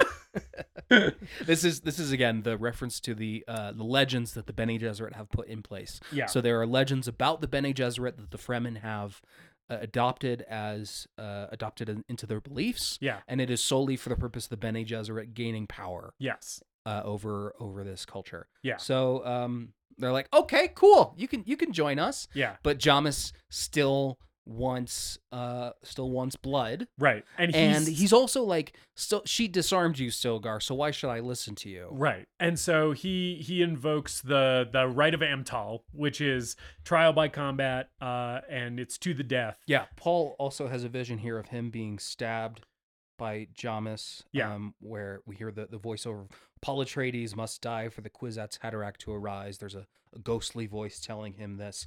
I do want to call out the actor playing Jamis. Yeah. Uh, I'm going to butcher this man's name, and I apologize. His name is Babs Olusanmokun. Great performance from this guy. yes. Um, his line deliveries are great. I love. He goes, "Where is the Outworlder?" Yeah. I love that delivery. Um, there's moments where he's really quiet, but during the fight, he's like screaming and beating his chest. Yeah, he's Uh, the intensity. yeah. uh, when he's when he's in the fight with Paul, um, it's it makes this, which is we're basically at the end of the movie. Yeah. Movie. It makes this otherwise sort of anticlimactic scene that we're ending this movie on because it's only half of a story. It turns it into an effective climax because he's so intense. So yeah, I think his performance is a big part of this working. Yeah, as the as kind of the final set piece of this movie. Yeah. Um, he says, uh, "May thy knife chip and shatter," which is returned with Paul doing the Atreides salute. Yeah. um, and Paul easily, uh, you know, dispatches him a couple times and holds the knife at his throat and asks, Do you yield?" Do you yield?" And uh, Jessica says to Stilgar, like, Paul's never killed a man before. Yeah, I also really like Stilgar during one of the those moments where he's uh, he's asking uh, Jamis to yield because originally, or the first time he does it, all of the Fremen get really upset Mhm. because for them this is a sacred uh, a sacred rite of trial by combat that they know has to end in death, right? So Paul giving him the opportunity to surrender is seen as an insult, right? So all the Fremen kind of get up in arms the first time, and then Stilgar's like, "Hey, calm down. He doesn't know our ways, right? It's it's fine, right?" Um, and then the second time, uh, I think, uh, or no, it's right before Lady Jessica says he's never killed a man before. Yeah. Stilgar goes, "Is he toying with him?" because he keeps he keeps doing it, and it seems like uh, it seems like the Fremen are shocked that he's able to, uh, you know, best him so many times, especially because in the rest of the movie we've built up the Fremen as such a deadly yeah, deadly force of warriors. Like even Duncan Idaho said when he found them, he fought a Fremen warrior and has never come this close to dying. yeah. So the and this is the guy who kills like s- s- six Sardaukar Yeah. later in the movie. Yeah. and they're supposed to be the best of the best. So like the Fremen are like on another level. yeah, so Twinkie little Paul uh, Paul Atreides, Twinkie Twinkie little Timothy Chalamet, Yes. uh, easily getting the upper hand on Jamis several times is a big shock to them. Yeah. Um, and so eventually Paul, um, he, he- there's some, some great moments, uh, of, uh, just the camera on Timothée's face and uh, him, uh, doing a pretty decent acting job in this moment, um, where you kind of see him decide what he's going to do, Yeah. right? Where he's already seen this prescient path where, uh, Jamis is his friend and teaches him stuff, but he's like, I don't see a way out of this other than killing this guy. So I'm going, I'm going to have to kill this dude right? Um and he does. He i like how quick and kind of um uh non uh flat like not flashy it is right? Um because he basically like dodges one of Jamis's attacks and then just stabs him in the back. And he's just instantly dead. There's a great little moment here that's kind of in slow motion as Paul walks away from the fight, and we see the Fremen all sort of pat him on the back as he's like accepted by them. And Chani, played by Zendaya, who is really good in this movie. She just has like two she's barely in lines, it yeah yeah, So. I can't really comment on her performance, Right. but uh, she's good. Yes. Looking forward to seeing her in part two. yes there will be a lot more of her in the next one Yes. Uh, she's looking at him and, and really seeing him for the first time. Mhm. And uh, seeing who he really is at the, for the first time, and Yep. it's a it's a nice little moment. Yeah. And they, They um, bag up Jamis to get the water out of his Yeah. corpse um, and and Jessica is like, we got to get off world, and Paul says, no, we're staying right here. My road leads into the desert. I've Yeah. seen the future, you know. And there's a, we don't, we we can't talk about the second movie. We can't talk about Paul's journey in the second movie, but there's something really great about how this movie illustrates that as much as Paul is a character controlled by visions and destiny and prescience, he also makes choices. And I would say, I would almost say that the choices that he makes define him even more than someone who doesn't have that prescience, right? Because instead of it being like the future is a foregone conclusion and you know he doesn't have any agency it's like no he knows what the consequences of his actions will be Yeah. and he chooses anyway right um which in some cases uh paints him in a in a positive light. And in others which we will see we'll especially see if uh denis gets to make dune messiah uh he, it really don't paint him in a positive light. Mhm. um and and uh yeah just presenting him as kind of this flawed messiah character uh in that way is is is very fascinating. It's one of the things we love about dune. Yeah, and I think uh, Timothy Chalamet does a great job of uh, selling these moments towards the end of the film here. Uh, even though his arc isn't totally uh, fulfilled and completed yet, we start seeing the breadcrumbs of that. I'm interested to see how he does in part two. Yep. And this is the end of the movie, basically. We carry Jamis's body through the desert as the sun rises. We get a shot of some dudes riding sandworms. Yep. Fuck yeah. yep Um, and the, the the music and the voices swell. Uh, Chani turns to Paul and says, "This is this is only the beginning."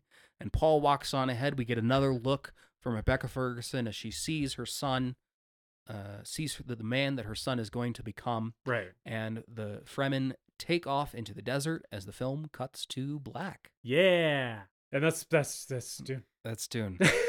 we made it. We did it. We did it. If you are still with us, thank you so much for listening to this long ass episode about Dune.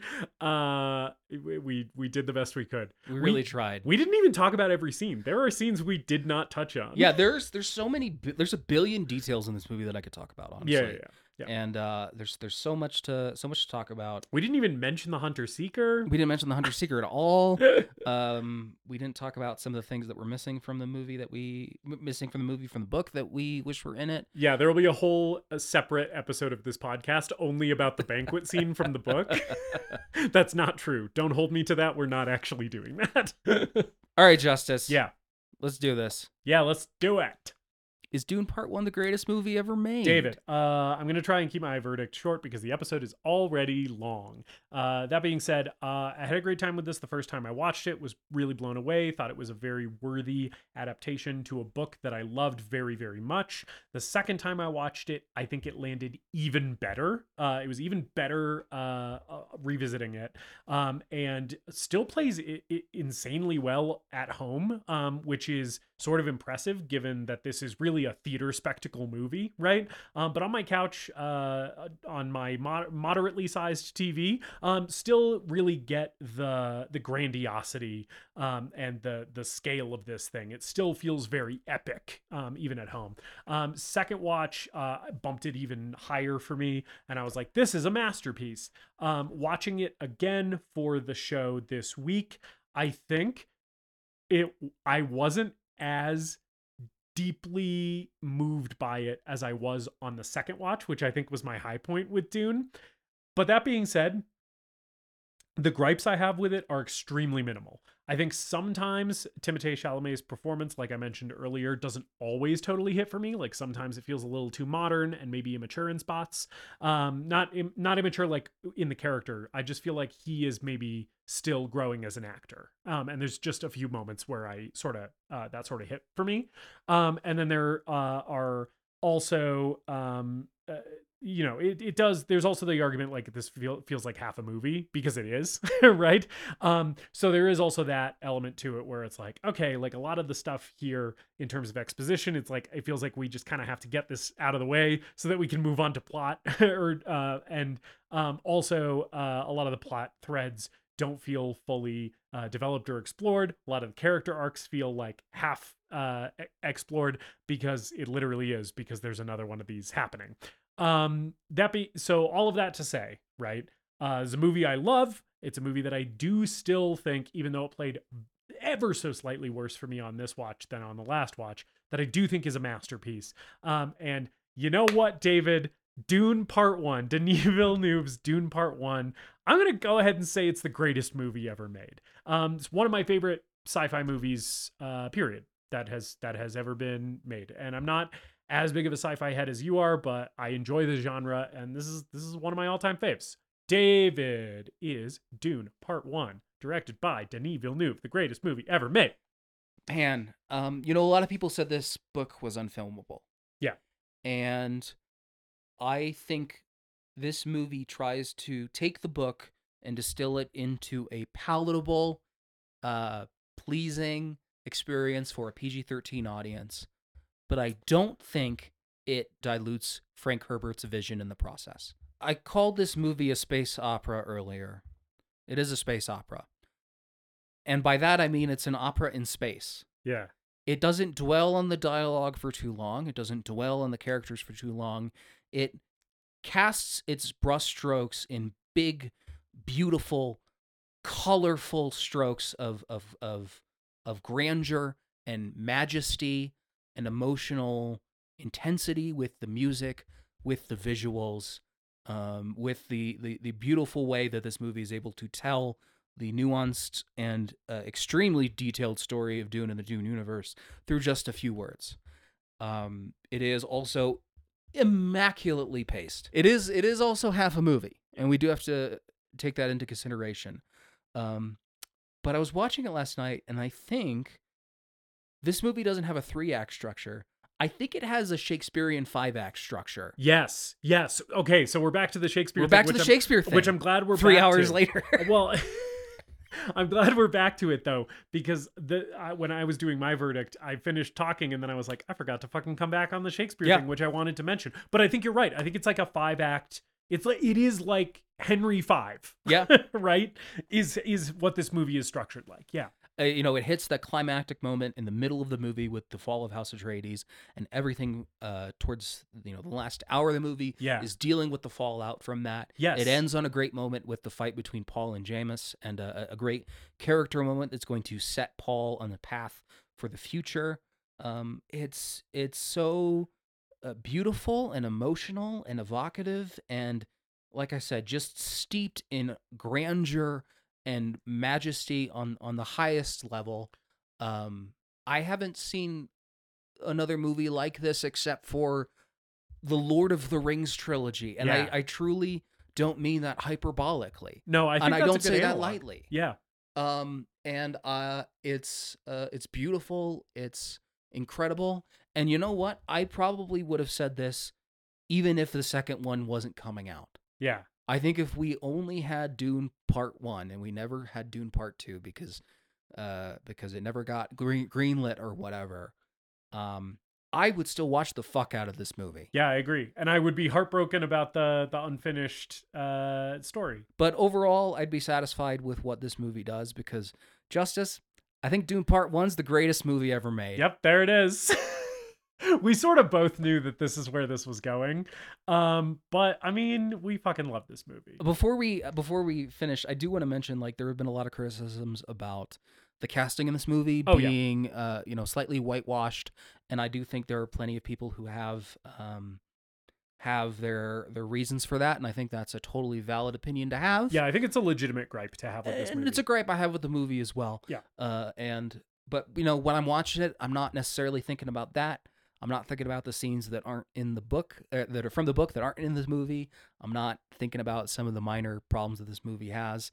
Uh, I'm just having a great time watching this movie. yeah. So, And to be clear, like the the cast isn't entirely uh white, right? Yes. There are just some white actors in roles where maybe due to the uh Arabic uh cultural uh influence that is very present in the world of those characters that maybe it would have made sense to have an Arab actor in that role. Yes. Right. Like that's that's mostly what people have a complaint with, right? Um, because there are a lot of fantastic actors of color in this movie giving great performances. Um, so uh, yeah, in terms of Hollywood whitewashing, um, it is not an egregiously problematic example, but it is maybe like, okay, I love Javier Bardem as Stilgar, but like maybe there's an Arab actor who could have done that just as good. and the, the the Arabic and the Muslim influences in the book uh, Yeah. are uh, controversial to say the least. Right. Um, and I'm interested to see how Denis handles that in the the second movie, Yeah. um, because they they come into play a lot more in the second half of the film.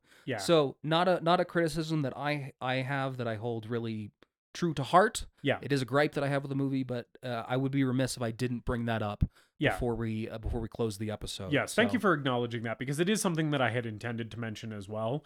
Uh, because yeah, like not a huge problem with the movie, but like just indicative of Yeah. the problems that s- still persist in Hollywood in terms of like racial equity on screen. Yeah. So that's Dune Part One, the greatest movie ever made. That's right. uh, talk about the show, tweet about the show, tell your friends about the show. We love the support. We love you very much.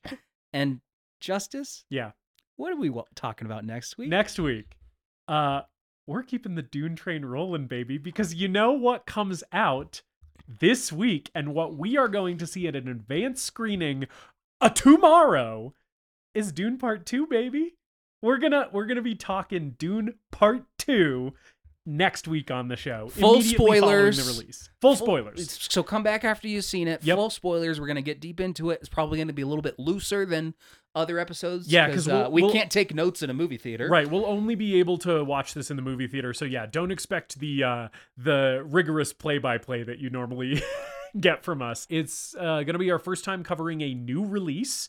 That's probably not something we will do often, but this is such a uh, a huge event for David and I that we felt like we had to jump on this one immediately. Yeah.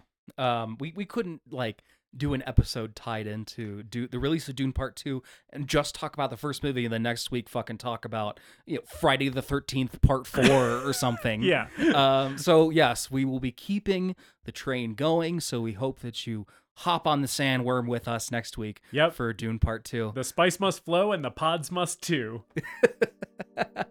Until then, we love you so much, and as always, Later, dipshits. dipshits. We hope you enjoyed this episode of The Greatest Movie Ever Made. Please remember to leave us a rating and a review and to subscribe to the show wherever you listen. We appreciate you supporting the show and spreading the word. Tell your friends to listen, tell your enemies to listen, tell your mom to listen. If your neighbor has an unsecured Bluetooth speaker, connect to it and play an episode. You can follow us on social media at TGMEM underscore podcast. And if you've got a movie that you want us to talk about, send us an email at thegreatestmoviepodcast at gmail.com.